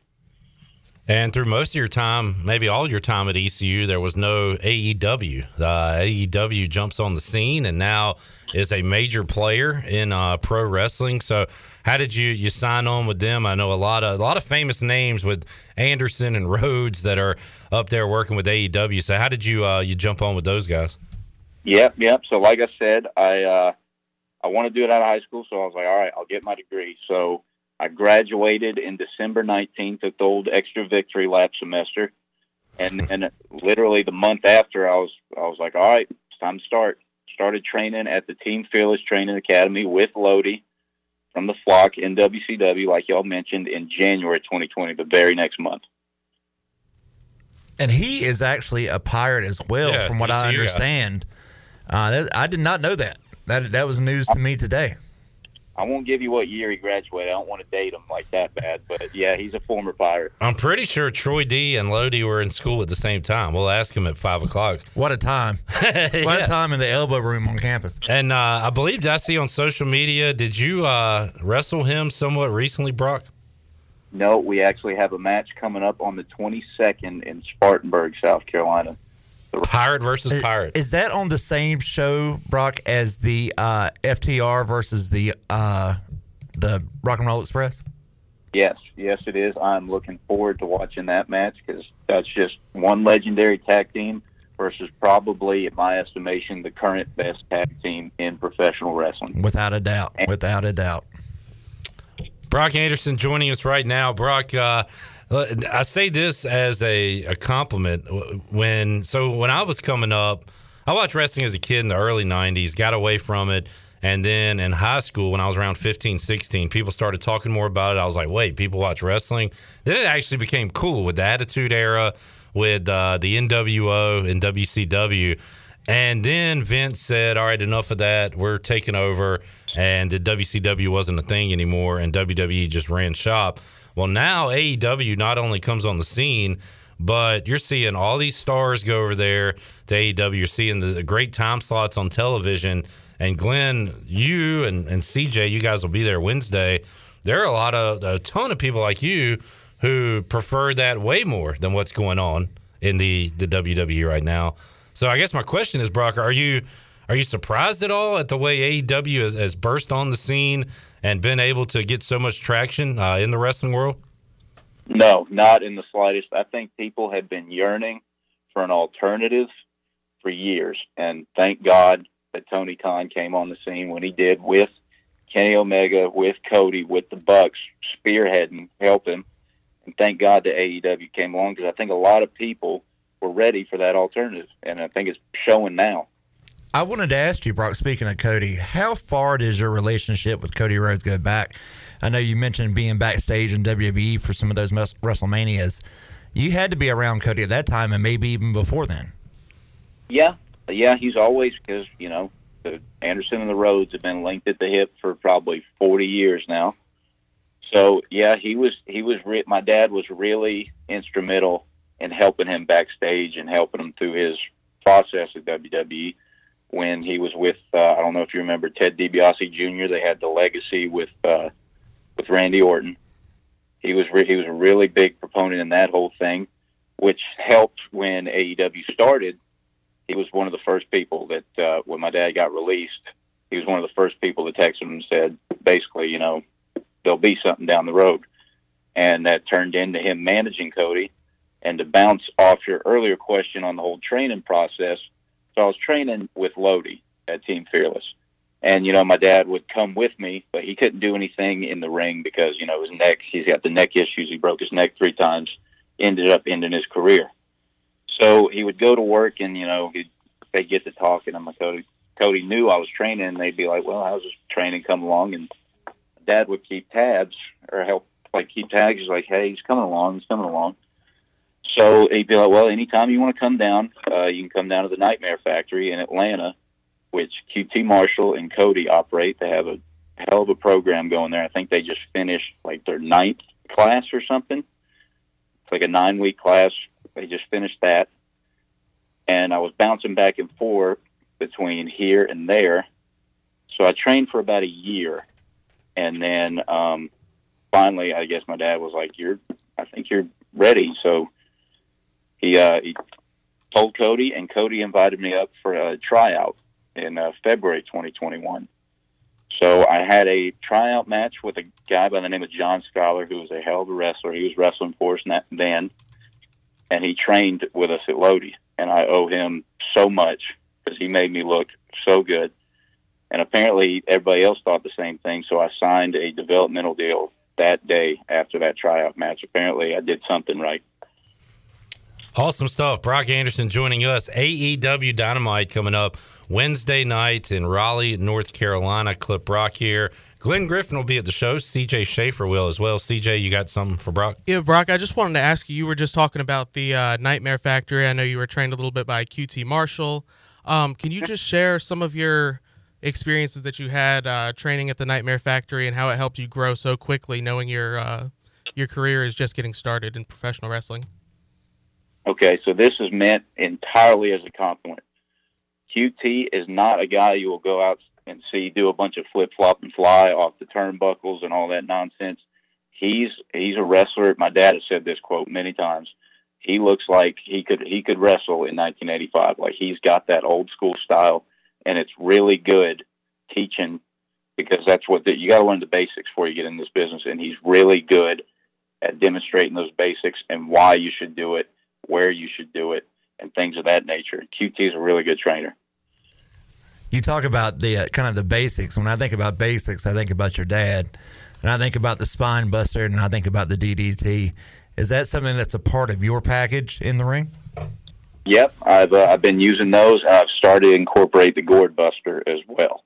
Oh, I like that. A little bit of uh, the brainbuster days. Yeah, I like it. Who uh, and obviously Arn Anderson might be an answer to this. Who are your uh, your favorites coming up, uh, Brock? Uh, as far as wrestlers go, Believe it or not, let's see. My dad was he had his neck surgery when I was about four months old, and he retired. I was six months old, so I never got to see him really wrestle. The only thing I ever got to see in him in the ring that I remember was WrestleMania 18. He it was Ric Flair and Undertaker, and he slid in and gave the spine buster in the uh, in the Sky Dome. That's really cool. Yeah, that's really about all I saw just just from him. Believe it or not, it kind of it might seem funky in theory. I I always grew up a huge huge Shawn Michaels fan. I think he's the best probably ever to do it. I like it. Why are you shaking your head, CJ? Who, who's your guy? I'm a Bret Hart guy. Same. You're dealing with a bunch of Bret Hart marks here, mm-hmm. unfortunately. Can't go wrong with Bret Hart either. I just didn't grow up watching him. Sure, Now, sure. Back on now, I've back watched tapes, and I know that he's probably, you know, technically one of the best to ever do it. Just his style and just move to move, just technical wrestler. He's probably one of the best. But yeah, I, you can't argue with that. You can't argue with Shawn Michaels' storytelling abilities either. sure. No. Great. So, how about that that part of it, uh, the the psychology of it? Uh, I mean, are you the, the business is fascinating, uh, Brock, and to be in it now, like how much are you learning the the mental side uh, to go with the physical side? So that's where my dad comes in handy. He can't be in the ring with me, you know, going move for move. But when I train, he's always on the outside, and he'll he'll cut us he'll cut cut short and be like, "Listen, stop." And I'm sitting there thinking, I'm like, "All right, what did I do?" And he'll tell me why I shouldn't do that, where it should be, and just little things like that is where where what separates the really good guys in this business just just common sense things that you would just be like when it's explained to you like oh god that it makes almost too much sense If I could ask you real quick to name drop name drop a couple guys, who would you say are some people in AEW right now that you are looking forward to working with the most in the future? uh to backtrack a little bit again uh if me and my partner lee johnson could ever get in the ring with ftr that'd be a day off from work and an absolute thrill. they are the best i can't and you know they come up and they're gracious enough dax was he lives in asheville Right. he was gracious enough to come over one day and train over at Lodi's, which was absolutely thrilling because he's for, for a guy his stature to take time out of his day to come do that was really cool. It was really cool. And Cash, he can do some. He doesn't show it all the time, but he can do some outrageous things that you would never think, just athletically speaking, in there. Mm-hmm. So that's probably the number one team that I that I think we'd like to wrestle. They talk about being against the flips, but they can pull it off when they need to. Oh, damn straight they can. they do remind me a lot of an old school tag team too, which obviously it seems like that's what they're going for, but they do it very well. On my uh, video game uh, years ago, my fantasy booking, I would have FTR at the time they were in WWE, right? Yes. They- I would put them with, you know, Arn Anderson was on the game, Ric Flair, create a new Four Horsemen. So I like it. Brock, you doing any fantasy booking, getting a stable ready for uh, two or three years from now? No fantasy booking, just, kind of, just kind of trying to learn this business for real. There you go. There you It does seem that backstage in AEW that there are chances for guys to expand their repertoire and to l- learn, to learn more about the business and learn different areas. Yeah, it's hard not to. When you know, I think one of the really cool things because we got a lot of young guys, and I don't know how they feel, but I know even for a guy like me who grew up in the business and grew up around it, knew all these guys before, but to get to work with guys like Jericho and Paul White, Mark Henry, Christian Cage, Matt Hardy, Dustin Rhodes. Dustin Rhodes can still go like he did in like '93. It's awesome to watch. And then you get to soak up knowledge from these guys who've been in the business for 30 years. You know, you, you got my dad, you got Tully, you got Jake Roberts, Dustin Rhodes, you got Dean Malenko, Jerry Lynn, Billy Gunn. I mean, to not utilize those guys and their knowledge is just foolish. The backstage is almost like a walking hall of fame. When you add in like all of that plus Sting and CM Punk and Daniel Bryan, you know, it's just an endless, endless trove of knowledge. Actually, could I ask something about that? Um, with some of the recent signings, such as Bryan Danielson and CM Punk, how have they uh, kind of boosted the locker room and helped you guys out, especially younger guys like you? I think they've just shown they've shown all the younger guys how it's supposed to be because they've done this for so long at such a high level, and they're such nice guys. CM Punk, when CM Punk came up and introduced himself to me, I was my my mouth like my jaw was on the ground. I was like, oh my god, he just came up and introduced introduced himself to me of all people. And Bryan, I just watched Bryan Danielson and Hangman go an hour mm. in was it Greensboro? Yes. It was it was and that was absolutely ridiculous. And Bryan Danielson walked through the back and he wasn't even remotely winded. just endless cardio. It was amazing. Question uh, from Troy on Facebook Live. This is kind of this is a good one to uh, to wrap it up on. So he mentions, you know, Arn Anderson, part of the Four Horsemen. Brock, if you could form a, a Four Horsemen right now, who are your three running mates?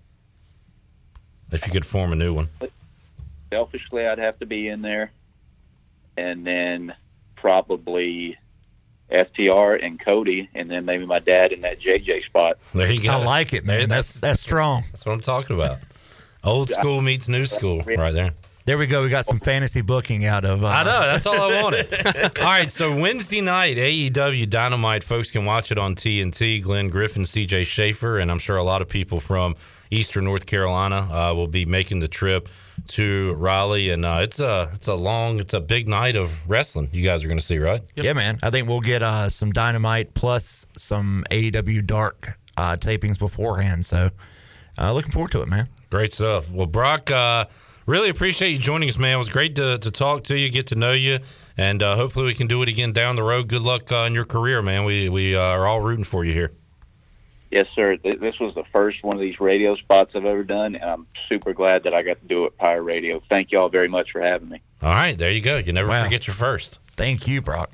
that was good stuff. Brock Anderson. I got a new favorite while I wait for Bray Wyatt to uh, come back to the ring at some point. Is that ever going to happen? Maybe. I think he's off making horror movies. Yeah, he's an interesting guy. Yeah, he's different. Glenn, uh, I like the way you say asked, but I think even more than that, the way you say uh, repertoire. I, it, it totally got messed up. I was, hoping you didn't notice it. Oh, I did. I just didn't want to stop the interview. It was Big Kinston energy. I caught, I caught that. Instant energy. repertoire. It sounds like a. I raised uh, an eyebrow. I was like, that's not how that. It's never repertoire. I know. It's a, a, a new attraction at Jurassic Park. the repertoire. Uh, what a dude, man, and uh, just kind of a regular regular guy. He has that old school energy Yeah. though. Like he reminds me of a dude that you could have seen come through the gates on WCW main event on Saturday night at six oh five Yeah. on the Superstation. Right. You know that type of energy. When you watch him wrestle, I've we've seen him. I've seen him wrestle a few times now on like Dark and stuff like that. But you see the parallels with him and his dad for sure. If he's Oh, got yeah, the DDT, somebody- and the Oh, absolutely. DDT Yeah. and the spine buster, it's yeah, there. absolutely. And he's, Yeah, so- he- go ahead, I'm sorry. sure he wants to create his own lane, but there's a lot of like legacy stuff with AEW, right? I mean, Yeah, sure. How many potential storylines can they do with Brock Anderson moving forward? It's like endless. Right. He Sure. can take his own path. He can go with the son fighting another legend son deal with Cody or whatever. Like, Right. there's so many things you can do. You put the sons together. exactly. It's like an endless amount of things that could be done with them. one of my favorite things that happened the first time that Brock appeared on Dynamite, he was, you know, decked out in like some nice clothes and some nice press shorts and some deck shoes. And people immediately went to Monday Night Nitro and started looking up fit checks of Arn Anderson in comparison to where Brock was. And just putting them side by side, and just the father, di- you know, the son didn't fall far from the father in that case. Well, I was going to say, as somebody who grew up watching his father wrestle, uh, you know, a lot of times when you have kind of like that father son uh, dynamic, sometimes, uh, you know, the son tends to want to distance themselves from the father because, you know, sometimes they don't want, they want to kind of get out from under the shadow, so to speak. But I like the fact that not only is he trying to find his own way through, uh, you know, uh, in creating his own legacy, but just showing the amount of respect for the people that came through before him, including his father. And I think that that is, um, you know, for him, I think that that's kind of awesome because there are just there's a lot of wrestlers that do it for different reasons, but you know he respects the history of you know the sport. Well, isn't Arn like the ultimate respect the biz guy, Glenn? Yeah, yeah. You love that phrase. I kind of can't imagine being in when Brock was talking about being 12 years old and backstage at, at WrestleMania watching Mania and Taker. Mm-hmm. Like the concept that like Ric Flair was never Rick Flair from him to him. It was Uncle Rick or whatever. It was Uncle Rick, Dad's friend from work. And as a fan, that just know? blows your mind. Dad's crazy work mate. Richard. Dad's I like crazy that he's out work. there uh, playing on a Game Boy too. Like not uh, just, like it's co- totally not, yeah, just totally nonchalant about it. God, I gotta go to Dad's job again. I bet that crazy guy Rick will be there. that kind of stuff is weird to think about. I was watching a uh, documentary about Randy Orton, and I remember Paul Heyman was in there, and he was saying, "Yeah, I've known Randy Orton for like 40 years." I like, Well, there's all these there's pictures okay." of Yeah. like because Bob Orton was in the WWE, and so there's pictures of like Randy Orton backstage as a child being held by Andre. yeah, yeah, yeah. Just Which is insane. just mind breaking stuff. And the baby Orton's going. He's doing the pose. doing his pose. uh, Glenn, who you got? Uh, take us to break, Shirley. Yeah. Georgia, Bama tonight. Giving him Tide. Roll Tide. Yes, CJ, sir. who you got? Roll Tide and the over. Tide in the under, by the way. All right. CJ, how about you, Shirley? I'm gonna go Bulldogs All right. just to buck the trend. Okay, and we'll get uh, Troy D and Chandler's pick in hour three. We'll come back, wrap up hour two of Pirate Radio Live after this.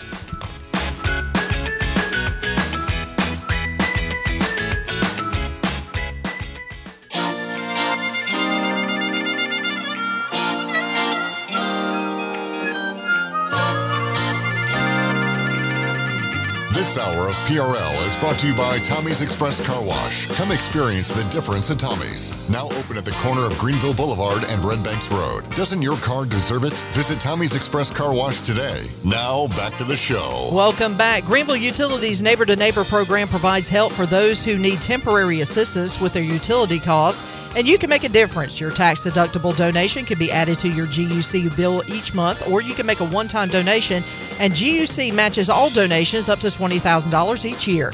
Consider helping a neighbor with GUC's Neighbor to Neighbor program. Now let's head back into PRL. Here is Clip Brock. All right, that was really cool to uh, catch up with Brock Anderson. Shout out to the big dog for uh, hooking that up. As AEW will be going to Raleigh coming up on Wednesday night. Wednesday night Dynamite on TNT. Yeah, Troy what a- D alongside. What a uh, cool guy, nice guy, and uh, you know I got to. I don't know how long. How long has uh, AEW been around, Glenn? Is About it like two, year, three years? year, two years. Two years, maybe. One year. Well, I remember. I, I remember coming across it by accident when they had just started broadcasting. Have you ever watched the show Not on Accident? No, like this You're is a like big when it- accident This guy. is the legit story here, though, Clip. I know I say that a lot. this is legit, though. I remember mentioning this to you guys because it wasn't well known. They had just started broadcasting on maybe TBS, was it? TNT. TNT. was That's the what it first was. station. TNT. And what got me, and I remember telling Jeff Charles about it the next day, who had not even heard about it. I said, "Man, I got to tell you, I got hooked on something the other night. I was just flipping channels because Tony Schiavone was doing the broadcast from old school day, like my days back in the you know 80s and 90s. Old WCW days. So you had Tony Schiavone, Jim Ross. and Jim Ross, and that's what hooked me. And then they had all the old classic guys up there. AEW built their brand on the legacy guys. Now I know they're developing a lot of new guys, but those first shows, sure, they were all like kind of the guys you remember. And even now, there's still a lot of Arn and Tully, and like I said, Stings up Now- there is a major person. Now I've been sidetracked. I haven't seen it lately, but is Tony Schiavone still a part of it? Yeah, it's Schiavone and Jr. He's are their still main the, guys. Are still the yeah, voice. I, I think to me that's as much of the show, hook. yeah, as the wrestler. So I really thought that was a great move by um, the Khan guy, that- Tony Khan. Yeah, That, that started this to get those guys involved. They I may mean, not can run a professional football organization. No, but they, do a hell of a job of wrestling. They can do wrestling. Well, okay. look at Vince. Vince does wrestling. He can't do football either. He's It's trying true. to Hey, XFL. you got a point very there, brother. point. Let's keep these wrestling guys out of football. Stick Yeah. to what they know. Right. So we mentioned that um, Brock Anderson will have a match coming up in South Carolina against Lodi. That'll be Yeah. East Carolina versus East Carolina. It's an all pirate matchup. I said, did you go to school with Lodi? I did actually. Uh, so I knew I knew Lodi in school, and he became Lodi became big time really right out of school. So the bat that he was with WCW if I remember correctly. Yeah. When WCW was blowing up, I mean it was neck and neck with WWE at the time. I mean, and, and that's sometimes bigger than than WWE. Yeah, it, it For- beat him in the ratings. Yeah. for 83 weeks. Yes, when he was a part of it, that was when it was big time. He was with Raven. Yeah, Lodi was big time, and I remember he. Now I was telling Glenn, He was like the original sign guy. Like he came out with signs. That's and right. such. That Yes. was his hook. Yeah. And I remember telling Glenn, I, I'm not saying we were besties back in school. We we I knew of him. And we had a lot of mutual friends. I remember being at parties. In fact, I just was thinking about this driving over. I was at a party at Traybrook where he was at, and we were like, "Damn, that's Lodi," you know. But this was back. He was back as Lodi. This wasn't before that. This was like, you know, Hootie and the Blowfish coming back, and Hootie's Hootie. You know, like Lodi in the and the attic. Blowfish. I can- Hootie- Lodi was big time, but he was still just a regular dude, and all his friends were still in Greenville. Do you remember his name?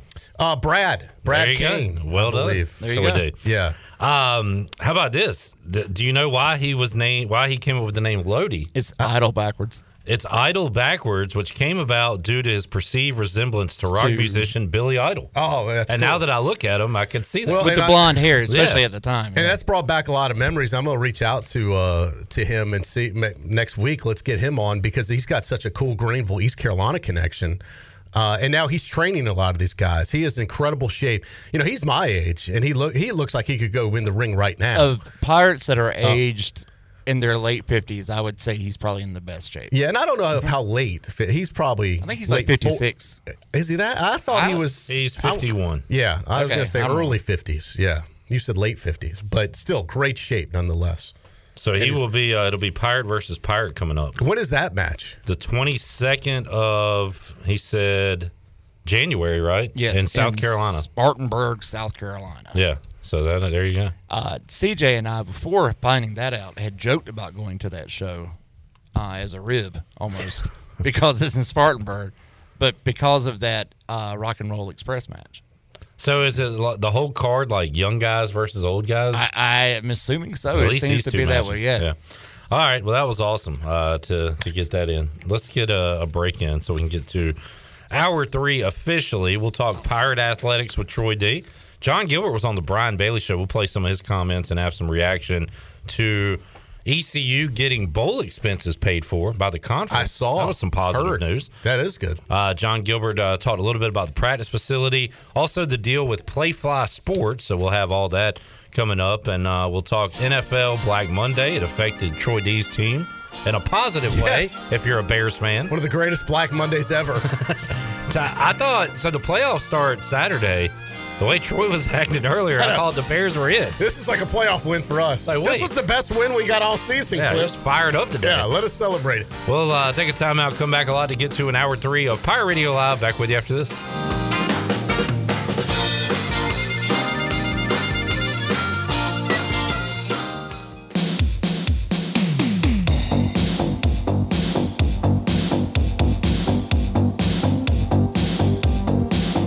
You're listening to Hour 3 of Pirate Radio Live. This hour of PRL is brought to you by Bud Light, reminding Pirate fans to stay in the game and drink responsibly.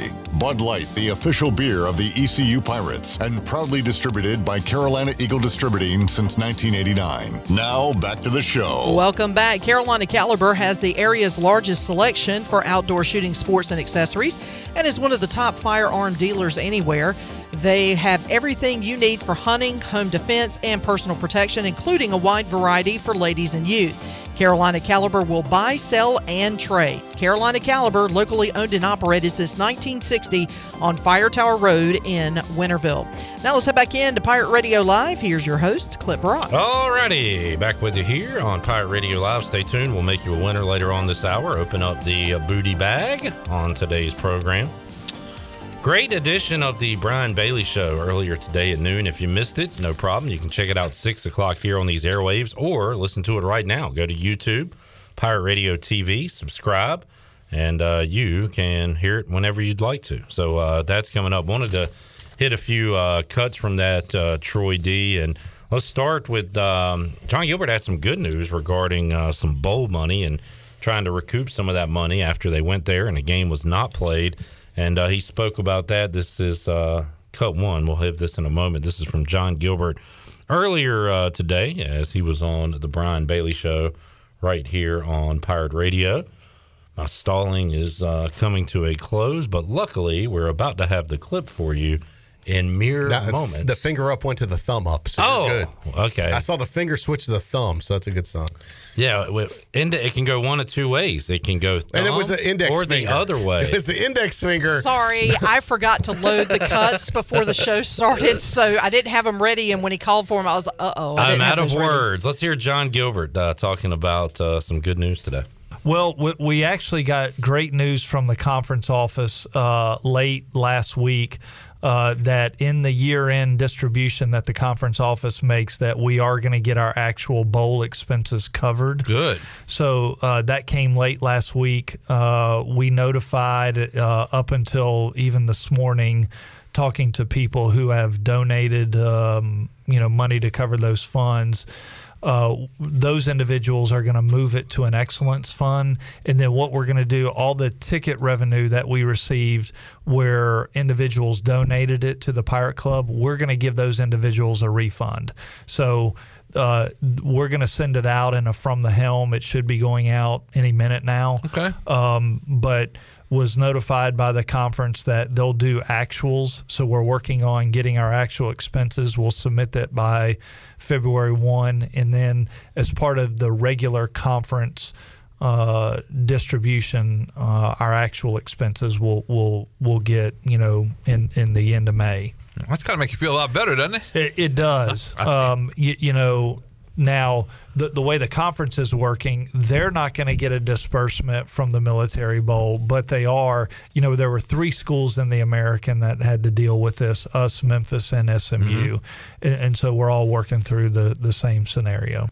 All right, that's John Gilbert earlier today on the Brian Bailey Show. Yeah, great news for ECU to get those expenses paid back because it does get expensive being up there uh, a week before the bowl game between meals, transportation, hotel, and all the other expenses you have going on. And I think the only other right thing to do is to also refund my expenses that were up there, clip. So then we'll go ahead and make everything whole and we'll be good to go. Well, we've had this discussion. You're not on the team, Troy. You're not on the team. I tell you what, I would- still have expenses. from a karma perspective, I think if you got us CDs, it would go a long way as maybe you getting your money back. We're all out of something. Say, say CDs Grill because people hear CDs and someone asked me, why does Clip want old CDs from the 90s? They don't know what you got to say. I love that era know. of music. You got to, if you're talking about CDs Grill, say CDs Grill. If you're talking about music, say CDs. I want CDs Grill. Okay. No, I want that old CD in your office. I'm sure you got some CDs. Oh, I've got a ton of 'em. and cassette tapes. Oh, yeah. And Tommy Hilfiger shirts. Tommy Hill. All right. Uh, John Gilbert also talked about uh, the indoor practice facility.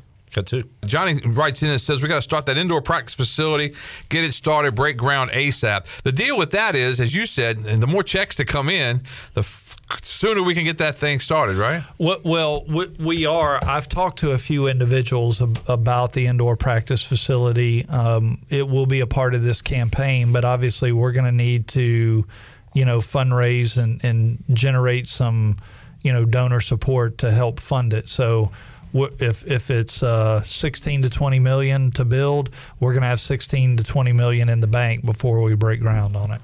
All right, Troy D. But I guess the good news is this is sounding more like a reality than just talk. Well, I think it's a reality if they can fundraise it. So I, I think the days of financing these things, at least right now, are kind of over. That it's not going to be financed like a lot of these other projects have been. And if they can raise sixteen million dollars, which I think, I don't know, I kind of think that's doable. You hit the right people up and go about it the right way. I think it's possible. I, I think they could do it. Uh, And, and look, there's a few people out there that if they want to have that type of but they could write the check if they want no the, just a few people i know that doesn't mean they will that doesn't mean it always works like that but could they find more than a few people to all chip in some major amounts and get this thing done i think yes i think it's very possible that is uh so, and, and you won't know until you go ahead and try and ask right so you got to start the fundraising at some point let's go ahead and start it show what what the plan is here's what we want to do and then um, have have a goal. If it's sixteen million dollars, go fundraise that, and then once that's in the bank, build it. All right. Uh, also, John Gilbert talked about the new deal upcoming with Playfly Sports and what all that entails. All right, you've got got a new deal with Playfly Sports. Talk about that a little bit and what some of the advantages you're looking for with that. Well- you know, we've had a long-standing partnership with uh, IMG Learfield. They've been a great partner for us. Um, we, as part of the IMG Learfield merger, right? And don't hold me to this date, but I'm ballparking was back in 2017. As part of that merger, uh, the Department of Justice gave schools like us a look-in period. So once you were so far along in your contract uh, with them, you could kind of go to the market and have a look in. And so we did that, uh, and and ultimately selected uh, Playfly. Uh, they've got a lot of um, you know a lot of partners already. Uh, Florida, LSU, locally, uh, Auburn, locally, they have Old Dominion uh, as well, and so really good company. You know, from a fund uh, funding uh, model, they were very aggressive with us, and so that that partnership will start sometime this summer uh, with, with Playfly. So we'll be with Learfield, I, IMG Learfield, you know, un- until that time. All right, Playfly. Yeah, I think for the average fan, it's, it's not that. But you know, this it's kind of like what I would uh, refer to as when uh, they were with uh, Nike a long time, went to Adidas. Uh, they were with Coke. They went to Pepsi. The IMG, Playfly. I mean, you know, these the big corporations they change hands and, and sponsorship type of deals all the time. You know, I, I think that every if they can get a new scoreboard out of it and do some things like that, great. Yeah, you know, but we, the, the, most of the changes won't be noticeable. I I think the average fans it's not an issue for. A uh, lot that's, more. That's more inside baseball stuff. Right. A lot more uh, from John Gilbert you can check out at 6 o'clock uh, if you missed it earlier or whenever you'd like at Pirate Radio TV on YouTube and hear that entire interview uh, from earlier today. Troy D, uh, what's going on in ECU Athletics? Uh, real quick, we'll hit on basketball. So the Pirates win a thriller Wednesday night in Minges. Tristan Newton hitting a clutch shot, sending it in overtime, taking over in overtime. They were on the flip side of that on Saturday. Damian Dunn Mm, of. Temple hits a three, a absolute dagger right at the buzzer. I know. And Temple wins it by three. So Pirates had them on the ropes. Two games. That would have been, that would have been a huge win on the road. Huge. Two games in conference play. Two games go right down to the end of regulation. Yeah. Although very competitive, this basketball team Yeah, you just hope they can do that night in, night out. Have Yeah. a chance to win, and uh, certainly had a chance to win that game on Saturday. What was the line on that game Saturday? Just curious. Temple by four and a half. Okay. Pirates got the So cover. been pretty close on these. Yeah.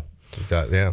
Now they got uh, Cincinnati coming up Wednesday, and they'll be home. Hopefully, a good crowd for Memphis coming up Saturday at four o'clock. This will be the first one since the students have been back. Yeah. So that'll help out a lot. I know that it was a anemic crowd the, the last home game, but also school was out, so that was a factor too. Expecting, uh, yeah, expecting a much better crowd. Football news, Troy. The, I should uh, call Tony Collins and see if he can get me courtside. He knows a guy. Yeah. We'll talk about Yeah, that Thursday. He knows my guy. Don't y'all share a guy? No, he's my guy. Okay. All right. I'll let y'all just discuss this. Uh, there's a, a rift in the relationship that we're really. There's no rift. I'm trying to start a rift. Yeah. Is it riff or rift? Rift. Rift. R I F T. Okay. Thought so. Yeah. Uh, I saw Tony though sitting uh, ice side. At the Oh, Hurricanes yeah, game. yeah. You Supporting saw the it? other, uh, a picture. I was going to say the not other- supporting the Hurricanes. No, he was supporting the what? The Panthers. Oh, Florida Panthers. You know why? Because his guy he went with is a Panthers Yeah. guy. I was like, Tony finally goes to a Hurricanes game. He's not even pulling for the Hurricanes. He didn't even know the Florida No. Panthers was a thing. No. Um, He's so- probably going, who's our quarterback? Who is our goalie? Uh, I didn't see that picture. Was was the Tony knows about as much about ice hockey as uh, he does about snow skiing. he just likes to go and drink beer. Well, how are his seats? Well, they, from the picture, they looked very nice, like Right there the on the glass. glass. Now I don't know if that's Wow. where he sat or they just did They could have walked down there and took Ah. the picture. Yeah, it could have been. know. It could have been one of those deals. But We'll get a, if he has a guy, I bet. I bet they were on glass seats. Yeah. we'll get a full update from him uh, Thursday. Yeah. on his trip to PNC Arena, so that'll be good. Uh, hey, we need to get Glenn and CJ to take Tony to PNC Wednesday night for wrestling. Is Tony a wrestling guy? Well, for free he would be. This could be a if new. you take him up there and you take and, like if he gets tickets for free and you especially you take him, yeah, he'll he'll go to anything. I've realized. he needs to add to his list of guys. New content idea. Tony does, and like Tony does skiing. Yeah. Tony does hockey. Tony does wrestling. Yeah. Just all these things Tony does. Yeah. We don't give him anything. He just does it for free. He Yeah. goes along. Yeah, as long as you're willing to get him there, provide his access, and feed him, And he's you're great good. company, right? Yeah, oh, fun guy. Yeah. And then we can have like a 60 minutes with all of his guys. I was one of Tony's guys back in the day.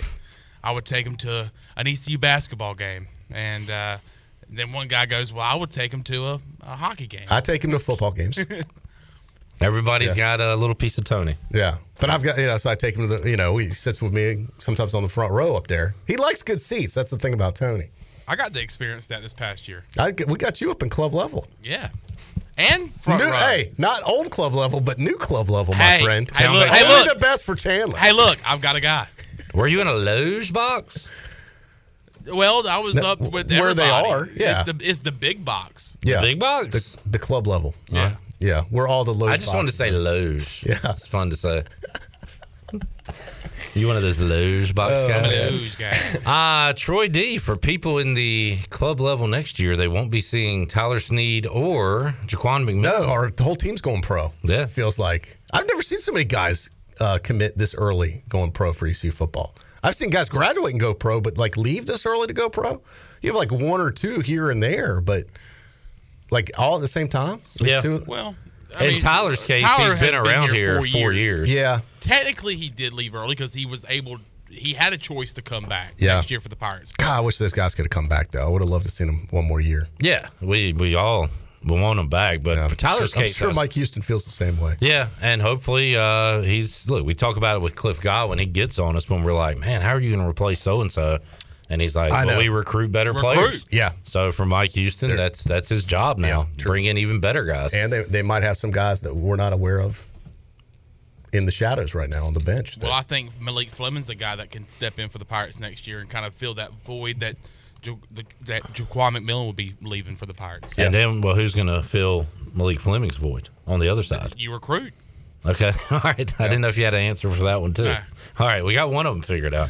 So uh, yeah, that was some big news over the weekend. Jaquan McMillian announced he would be uh, going pro, just like Tyler Snead announced the previous day. We have gone two days without an announcement. Hopefully that trend continues. Yeah, and you know, uh, I'd rather if the guys were going to leave, I'd rather see them leave to try and go to the NFL than like hit the transfer portal to another school. So you can't fault them for trying to better themselves and go get No. paid. You know, I don't fault them at all, and we wish those guys the best. I reached out to uh, Tyler, and we'll miss him here. One of our uh, first players we ever signed to an NIL deal. So, That's right. You know. Um, We'll stay in contact with them, and gives. I look. I hope they make it. It gives us more people to follow in the NFL with a local interest. Yeah, I mean, last night you had Zay and Linval Yeah. on Sunday Night Football in the game of the year, trying to get to the playoffs. A lot of people watch full NFL now for fa- like who are their fantasy players. I watch the, the for the Pirate players I kind of use them as my fantasy players. When I was younger, I used to think it was so Well, cool. You're not watching a lot of football then. Well, when I can.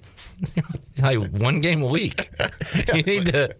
uh, We need to stock more guys Well, in the that's NFL. what we're starting. Okay, this good. year. I was like you though, Troy. Like I wouldn't really pay attention to any other, you know, teams in the NFL except for teams that had ECU Pirates on it. And as a kid, I used to think it was so cool for the players to get up there, especially on Sunday night, to say, you know, Linval Joseph, East Carolina. Yeah. And last night we were able to hear two people say that, so that was pretty cool. Yeah.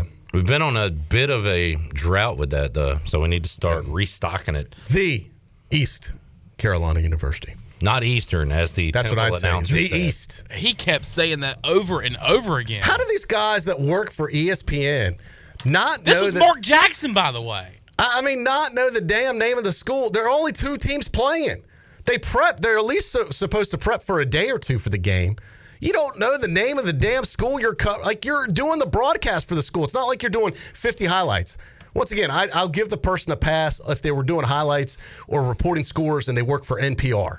You know, they're not a sports organization. They don't know. You know, this this guy works for ESPN. Well, he's like Cy Seymour. So what? He should. Side knows the team that we're playing, right, right. And he'd probably tell you they're a damn good team. They're a great team. In I a know, good league. And I know the name of the team. But yeah, this guy. I just, it just blows my mind that these guys can do a broadcast and not know the name of the school. Well, he said he said everything. He said East Carolina, Eastern Carolina, and ECU, and just sprinkled them all in throughout the entire It game. was a potpourri of poop. so uh, yeah, they got a lot of people talking on Saturday. crazy. All right, let's Hot get bu- a uh, hot button issue for Oh, no doubt. Let's get a break in. We'll Triggers come back. me. We'll talk a little uh, Black Monday in the NFL. Yes. There were some uh, surprises. Uh, one surprise coach that got fired. There was Yes. a couple of surprises that didn't get fired. Yes. Uh, and Troy is happy Lucky. about one yes. Yes. Lucky. Two firings we got. of. One, two for the price one, of one. One wasn't going to be good enough. Everything must go. I told you all along, if they're going to do one, they got to do two. And give them credit, they did two. Clean house. And now Bear down. the Bears are going to call in some 85 year olds to help make their next pick. Uh, We'll talk about that and more when we return after this.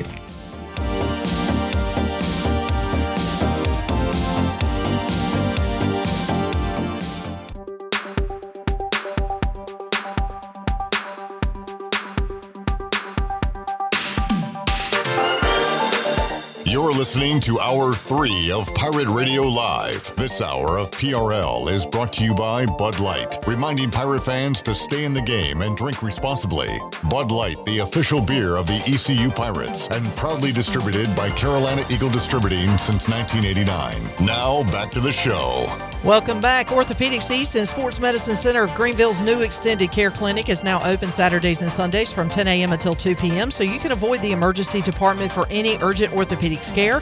For more information, call 757 2663 or visit orthoeast.com. Orthopedics East providing services to Eastern North Carolina and the Pirate Nation for more than 35 years. Now let's head back into PRL. Here's Clip Brock.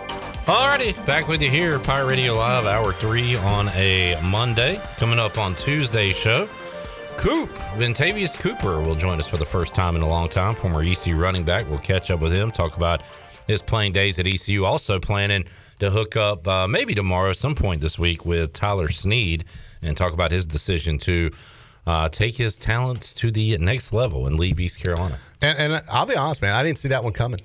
You know, that one kind of caught me by surprise right there. I figured he was definitely going to be back for next year and then see what could happen. But uh, he must have saw, something talking to people, his advisors, I'm sure, where maybe he felt the opportunity is better now. I'll be curious to hear from him in his own words when yeah, on. I just don't think he can raise the stock anymore. So if he's going to go, he might as well go because uh, unless he hits like a growth spurt next year that we're not anticipating. Well, he's kind of like our Wes Welker. You know, we were talking, or Edelman. You know, we were comparing all the guys that are smaller guys that have been great in the NFL. Little white receivers. Yeah, we were talking about it at lunch today.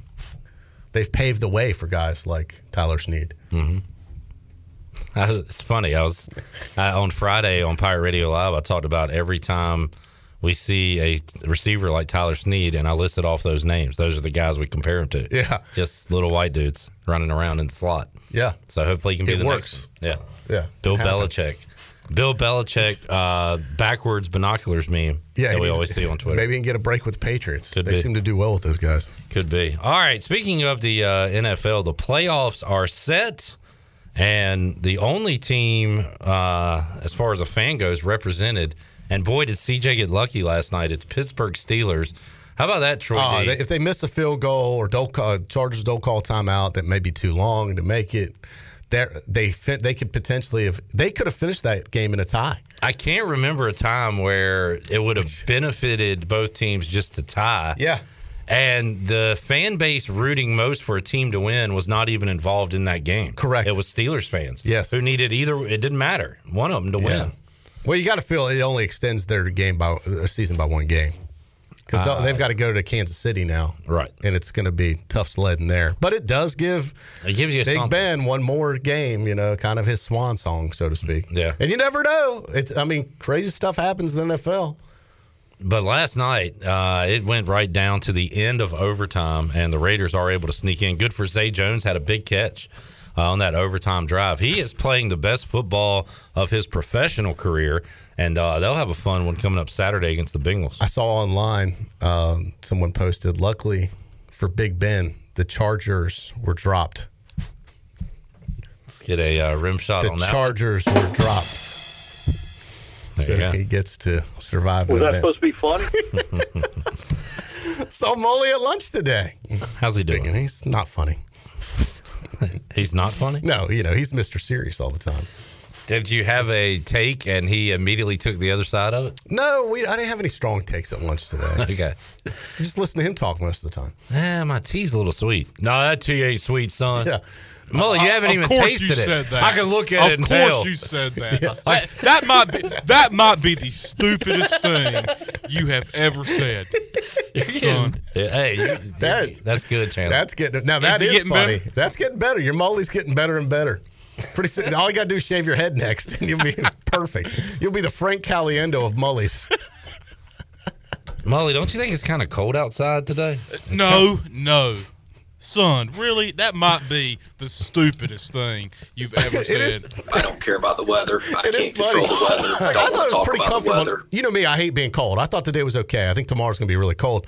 We're sitting at Clean Eats. He's like, "Man, it's so hot in here." So I'm like, "Man, I'm really comfortable." Uh, he had to leave Clean Eats to go. Like, I was like, "Well, take your." Uh, Ellerby's like, "Well, take No, your sweatshirt I- off." I gotta go. I got an undershirt No. on. It's not made to be like seen. It's an undershirt. So he had to leave, go change shirts like in his car. Came back like just a long sleeve shirt, took his sweatshirt off, and then could finish his lunch. All right, ready I to was go. like, it's it wasn't that hot. Like I was very co- very heat sensitive. He is. He uh, he is a smart guy though to have the uh, change of clothes in the truck. He did have to a change of clothes It's ready a to good go. idea. Yeah. No, it's not smart. I don't know what you're talking about. I'm trying to give you a compliment. I don't care. It's not smart. Okay. That might be the dumbest thing you've ever said. Can you please? Oh, when are you going to start doing Molly to Molly? I know. God, I hope he's not listening. I mean, get him on the I show, hope he son. is listening. We got to get him in studio so Molly can talk. Well, it's kind of like that time where we had faux Rick Smith and real Rick Smith. That Yeah. was radio gold right there. we can have real Molly and faux Molly. Yeah. He's not going to like it. No, of course, That'll be the of best. course You sound so stupid right now. Is that that's the best impersonation you have? You know what? You know what we got to do. We were going to do. We got to say, Molly. We were going to have Molly talk to fake Molly, but we decided that would be a dumb, stupid idea. No, no, I think it would be a great idea. we got to mind trick him. Yeah. Yep. You have broke the code, Clip. That's right. what. Yeah. You got to figure out the matrix with him. You got to go opposite. You want to Are you zig, you, got to sag. All right. Oh God, that's funny. Speaking of dumb, uh, Troy, your Bears have uh, looked dumb over the years, They've made some bad decisions, but they got less dumb today. they did the right thing today, and they, you know the head coach. Look, Matt Nagy it seems like a great guy uh, by all accounts, super person, but just makes terrible football decisions and, and coaching decisions and play calls. And the game yesterday with the Vikings was a microcosm of his whole uh, Bear career, the season, everything. They went, they were like up big at half. I think it was like fourteen. It should have been fourteen nothing. It was fourteen three, and had the game in hand. And then, of course, they completely melt down the second half and get blown out. That was the story of the Bears this, this year. So I said all along, it doesn't do you any good to fire the coach, if you're going to let the GM that's made all the dumbest decisions, way more than the head coach, stay. Ryan Pace. This is the guy that traded up for Mitch Trubisky. Yeah. I remember saying that was a fireable offense.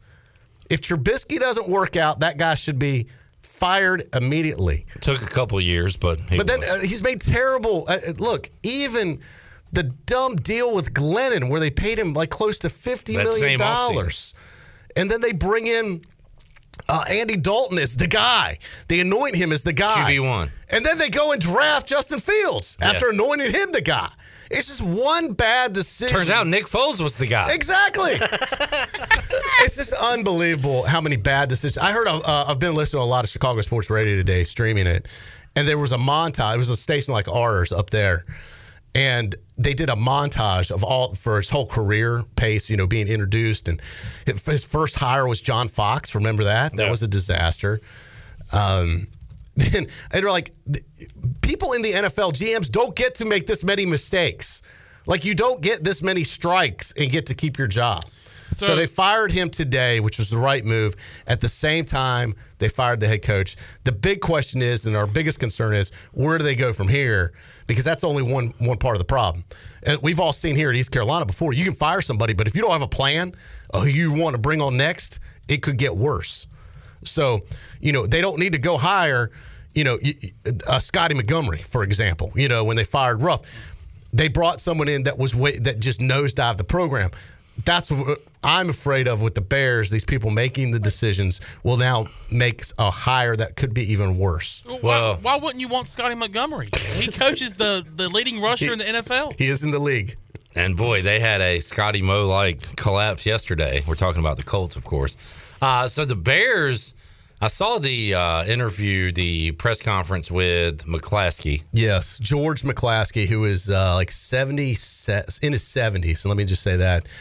And he, he is the son of Virginia McClaskey, who is 99 years old, who is the officially listed as the team owner, although there's a group, you know, but she has a controlling interest with the McClaskey family. So he's the young buck. And, and probably he was born into it. And um, so her, I believe, granddad was George Halas. So the legendary founder of the Bears. Um, One of like the founding fathers of football. Correct. almost. He is kind of like a Vince Lombardi type, you know. Um, so George was, I believe, a coach and then the owner. And I mean, he's a great history with the Bears and the Halas family. So the McClaskeys now have t- are, are have been in control since the '80s, since the late '80s, I believe. Um, and the, the, the, her son has really never done anything other than work in the ticket office. So, and he admitted today, I was listening to the, to the same press conference clip, and he said, Look, I, I don't know much about football. He said this in the press conference. Good. I'm Because just- when I looked he at said, him, he "I'm looked just- like a guy that didn't know anything about football. he football. said, I'm just a fan. I'm just a fan. I don't know much about football. Then I'm like, quit making football decisions He's then. Daniel Snyder. Yes, he admitted he doesn't know anything about football and that he is just a fan. Which is okay if you're an owner, as long as you put in good people. Correct, but he know- that know meddles and he makes decisions. Right, and he right. If you stay up. out of it, that's he fine. doesn't. That's the problem. Yeah. So now they're bringing in Bill Polian, to Who's also old.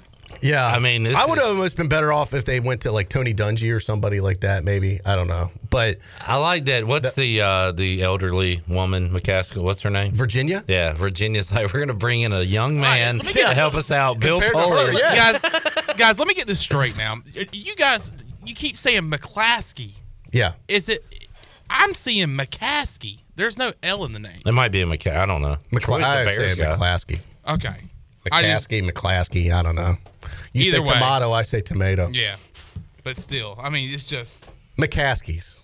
I always put an L in it. I, But I think I did too. But yeah. I just was confused. I just wanted to get that straight. Yeah. I didn't know if like Wikipedia was wrong. No, the- because it can be wrong. The clowns that own the Bears. right. And they brought in Poe. The clowns. Bill Poe in today to help him out. They So had I- to help him up the stairs. So here, uh, I mean, look, it's a storied franchise. It's a you know a hell of a job if they let them do their job. I would love to see Jim Harbaugh come home. Hard balls. Har- Harbaugh. Hardball. Yeah, McCall, my, my hardball. I am a Harbaugh guy. well, hey, guess what? I, would, I don't know. Former quarterback of the Bears. well, you this don't. is his dream job. bring him home. Bring. uh Is he not at his dream job? No, this is his. I think dream NFL job. You think? He said it before. His words, not mine. His dream NFL job. It would be the Bears. Well, you will not But what have to compete against the Miami Dolphins. You How will about not, their you, statement? you will not have know. to compete against the Dolphins. Bring Dolphins. Fangio home as the defensive coordinator. He got fired from the Broncos. He was the Bears, one of the gr- greatest defensive coordinators ever for the Bears. I honestly thought about you when I saw Stephen Ross's comments. If Troy was a Bears owner, you would not take the coach away from ECU because you love them so much to make your team better. Which I think is uh, hilarious that Stephen Ross would say, I'm not taking uh, Jim Harbaugh away from Michigan. I don't want to be the guy that does that. So his first priority is not making his team the best it could be. It's that his college football team wins games. His Yeah, alma I- well, that is insane to me. Well, and, and Jim has said he's entertaining offers. I think he's inter- he was interested. I, I think he's interested in the Bears deal. He wants to talk to the Bears. I think he wants to talk to the Raiders. That that's a possibility too. That he, and I think I think he feels like he's taking kind of Michigan as far as he could take them. And he did have a great season this year. It didn't end on a good note. But uh, this guy may want to get back in the NFL. And, and look, he had some he had success Came in the out NFL. publicly and said it. He let he has a winning record. He went to a Super Bowl. Yeah. So I mean, I would. I'm telling you, compared to where we've been, I'd take him in a heartbeat. Well, of course, no doubt, no and doubt. there's some other. Uh, uh, Leslie Frazier is a former Bear, played on the '85 team. I think he's the defensive coordinator for the Bills right now. Uh, I believe he's a candidate they're going to talk to. And from everyone, all the stuff I read could be a great fit too, potentially. Lovie Smith. I always liked Lovie. I think he got a raw deal. Um, I, I think he should have had another year. And look, it's all been downhill with the exception of that one year, three years ago, Since where he went, left? s- s- where we went to the uh, Nagy's first year, which was almost like a smokescreen. Did it go Lovie, Trestman, Nagy? Believe so. Yeah. No, John Fox was in there. Fox was before because Fox took the job in Chicago after he left us. Right? I Uh, might be wrong on that. I think Fox was after Lovie. All right, it went That could be right. Lovie, Trestman, Fox. Wow. Okay. Wow, he was after Trestman too. Okay, and then Nagy. I blocked the whole Fox thing out. Yeah, Fox did not work out very well. How long? What was he there? Three years. 15 to 17. Yeah. Trestman was there uh, two years. That was a disaster. Wow, you guys. I mean, they've uh, had terrible hires. the Bears have been. I mean, honestly, really, Really ha- bad. It has been downhill since Lovie left. Yeah, I mean that was the high mark. Dick Jauron, ugh. Dave Wannstedt, yeah, yeah, and then Ditka was before that. I mean, Yeah. this is not good to look at. I know. I, it's, I mean, look, I can relate. the the head coaching lineage is a lot like the quarterback lineage. Yeah, it's same one with us, same with bad Washington. deal after another. Yep. You know, if It goes ever, hand in hand. Yes, if you could get a decent coach and a decent quarterback, you can get stuff done. And maybe that's why the Cardinals went all radical and got you know Kliff Kingsbury, and then said we're gonna we're gonna draft a QB, get our guy. They uh, when they hired Nagy, I believe they interviewed Bruce Arians, and they uh, I Hmm. heard that they oh well, that Bruce Ari- Arians is too arrogant. They didn't like they didn't like him because he was felt like they were gonna he was gonna control too much. But uh, yeah, another great decision by the Bears ownership to pass on Arians because he's done pretty well. He uh, has won a Super Bowl and will uh, be trying to win another one. So they've passed on great coaches and they've passed on great quarterbacks. Wasn't Uh, uh, Sean Watson they passed on. They passed on uh, what you call it at the. At Did the they go Chiefs. after Brady? They went after Brady, didn't they? The Bears. Was there any talk of that when he was a free agent? Oh, I heard no talk of that. No. Okay. I fans like But I was talking about it. I heard nothing legit. Okay. Yeah. All right. Well, there's your NFL talk. Chandler, uh, Matt Rhule's still there. Yeah. That's uh, and Brian Flores fired by the Dolphins. See, I thought he- I thought he deserved another year. that well, that's got to be that's not on the field stuff. That's like that sounds like That's a still ridiculous. Arians Bears thing where the owner and the coach aren't seeing eye to eye, so we want a different direction. He was. Uh, I thought he finished the year pretty strong. I, I, the Panthers coach, you could make an argument to fire Matt Rhule. oh An argument? you about made me cuss on this. Thing. No crap! I think. I think a case. I think you can make an argument about that. I think a case could be made think so? to relieve him of his duties, as the Bears like to say. Here's a great point. I don't know if you heard this earlier in the show. Stat to consider, by the way. Stat to consider. Out of the six head coaches that have been fired since yesterday, Matt Rhule is 0 6 against those coaches. Wow. That's that is an interesting stat. Yeah. The stat to consider. 0 and 6 against all the coaches that have been fired. Not good. And boy, there the morale is super low. You might have to dig Charlotte. deep. You might have to dig deep, but you can make an argument to fire Matt Rhule. At least you got Cam back. Uh, we don't even know if he'll be back. Bring him back one more time. Why not? Yeah, We'll why see. not? We'll see. We'll see. It's a mess. All right, let's uh, open up the Pirate Radio live line and make somebody a winner right now. Shirley, open up the booty bag. Booty, booty, booty, booty, booty everywhere. Booty, booty, booty, booty, booty everywhere. All right, 317 1250. What are we giving away today, Shirley? How about some pizza? Large two topping pizza courtesy of Domino's. Great pizza night with the college football playoff championship going on. Great night for football and pizza. What caller are we looking for? I'm going to go with uh, caller 12. All right. And when we come back on the other side, I want to run through just to give you an idea of how ticked off I am that Chris Grier is still the general manager of the Dolphins. Okay. You haven't asked me my pick yet either for tonight. I'm going to do it at the end of the show. Okay, that's fine. Just checking. I have the, the pick is in. Okay, good. The We'll- pick is in. We'll get Caller that 12. when My we pick is in as well. All right, good. We'll do that when we return. We're back with you after this.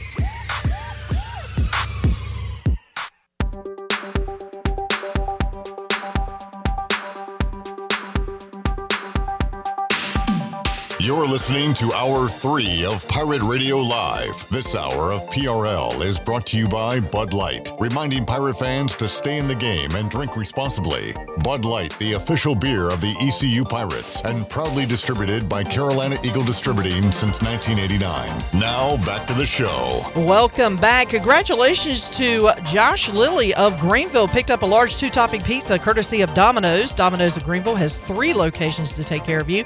Every day, all three topping pizzas are only $7.99 each for carry out only.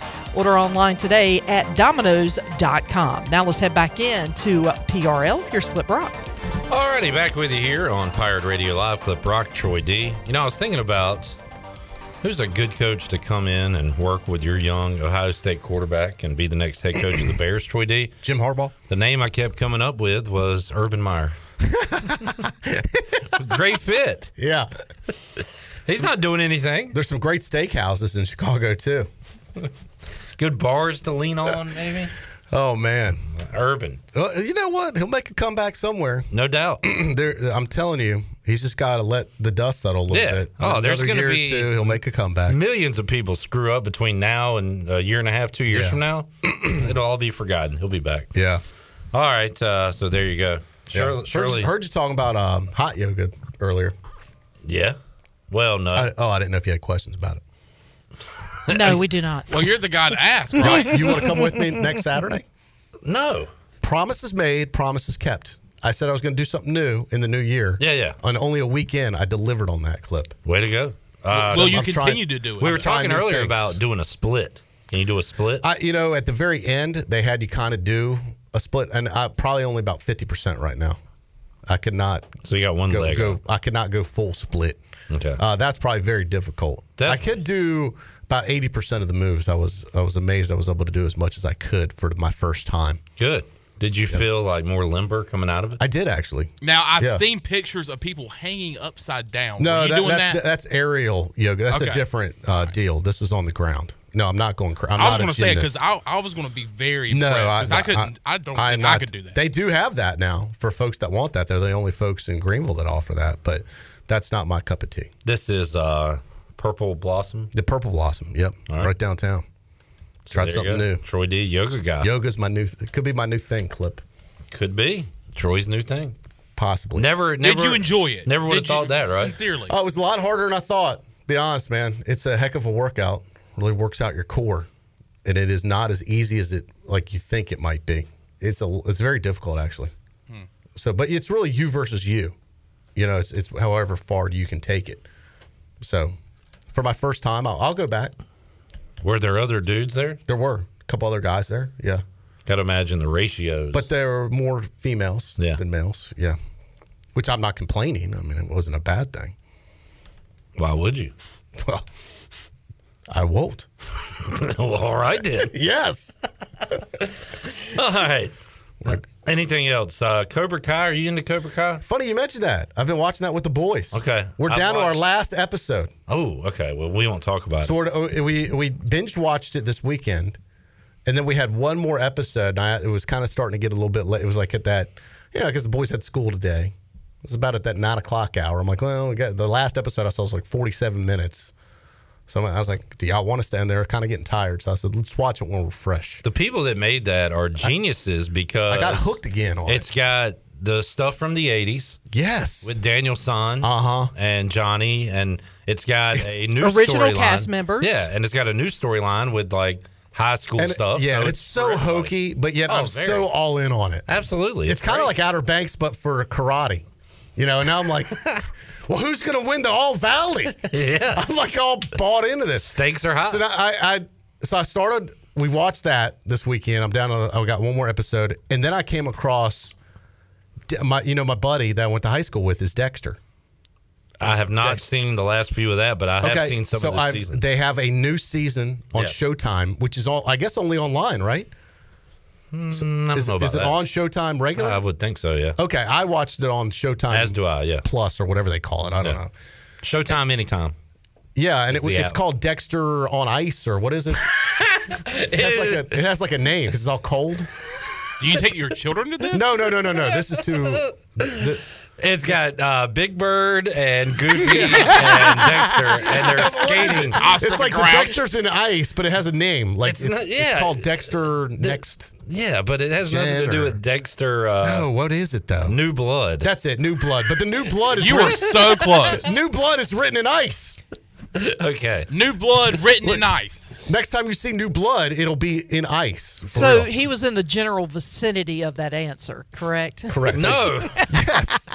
No, I was going back. Before that was he a reference. He was by in the way. Miami and it was Uh, hot. Now he's in New York and it's freezing cold. Have you have you been to the new show Disney New Blood? Anyway, Snow White my gets point murdered. is, Oh, now, God. Now I got hooked on that. Yeah. So now I got to see. I'm halfway through that now. Try uh, Yellowjackets. I'm trying to get more people to watch. I've heard show. about that. I saw the promo. It's good. for it on Dexter. Yeah. Before it, and I was like, ah, that looks pretty good. See, I was going to watch it, but then I realized I don't have Showtime.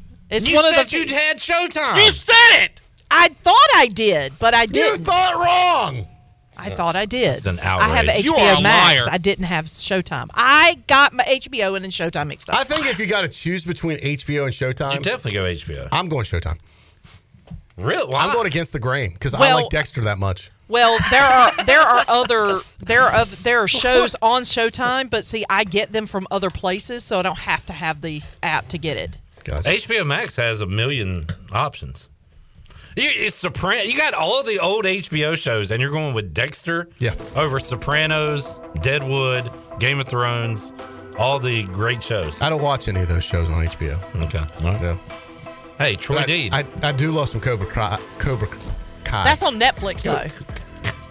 All right, that if you doesn't had to count. join- if you had to join a, uh, would it be Cobra Kai? Would it be Madagi? What do they call it? Miyagi. Miyagi, Do. Madagi, what is that? Miyagi Do. Nagagi. Or What's the other one? It's the snake one. Cobra Kai. No, then there's the other one that the blonde hair guy Something runs. Fang, Wolf oh yeah, Fang, uh, or Eagle Fang. Eagle Fang. Falcon Eagle Fang.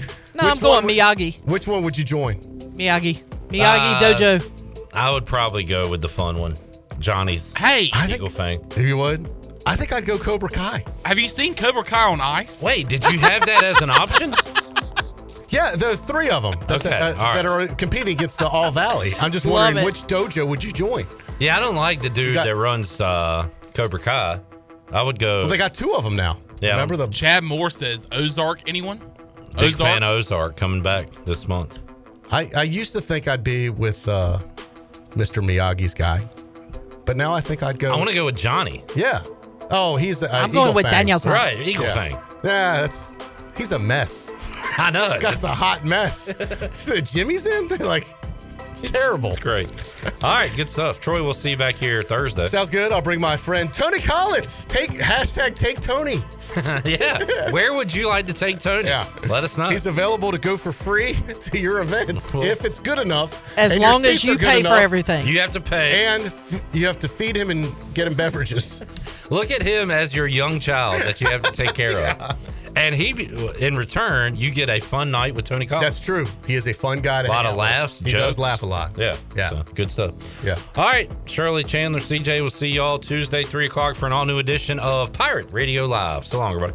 Thanks for listening to Pirate Radio Live, an exclusive presentation of the voice of the pirate nation.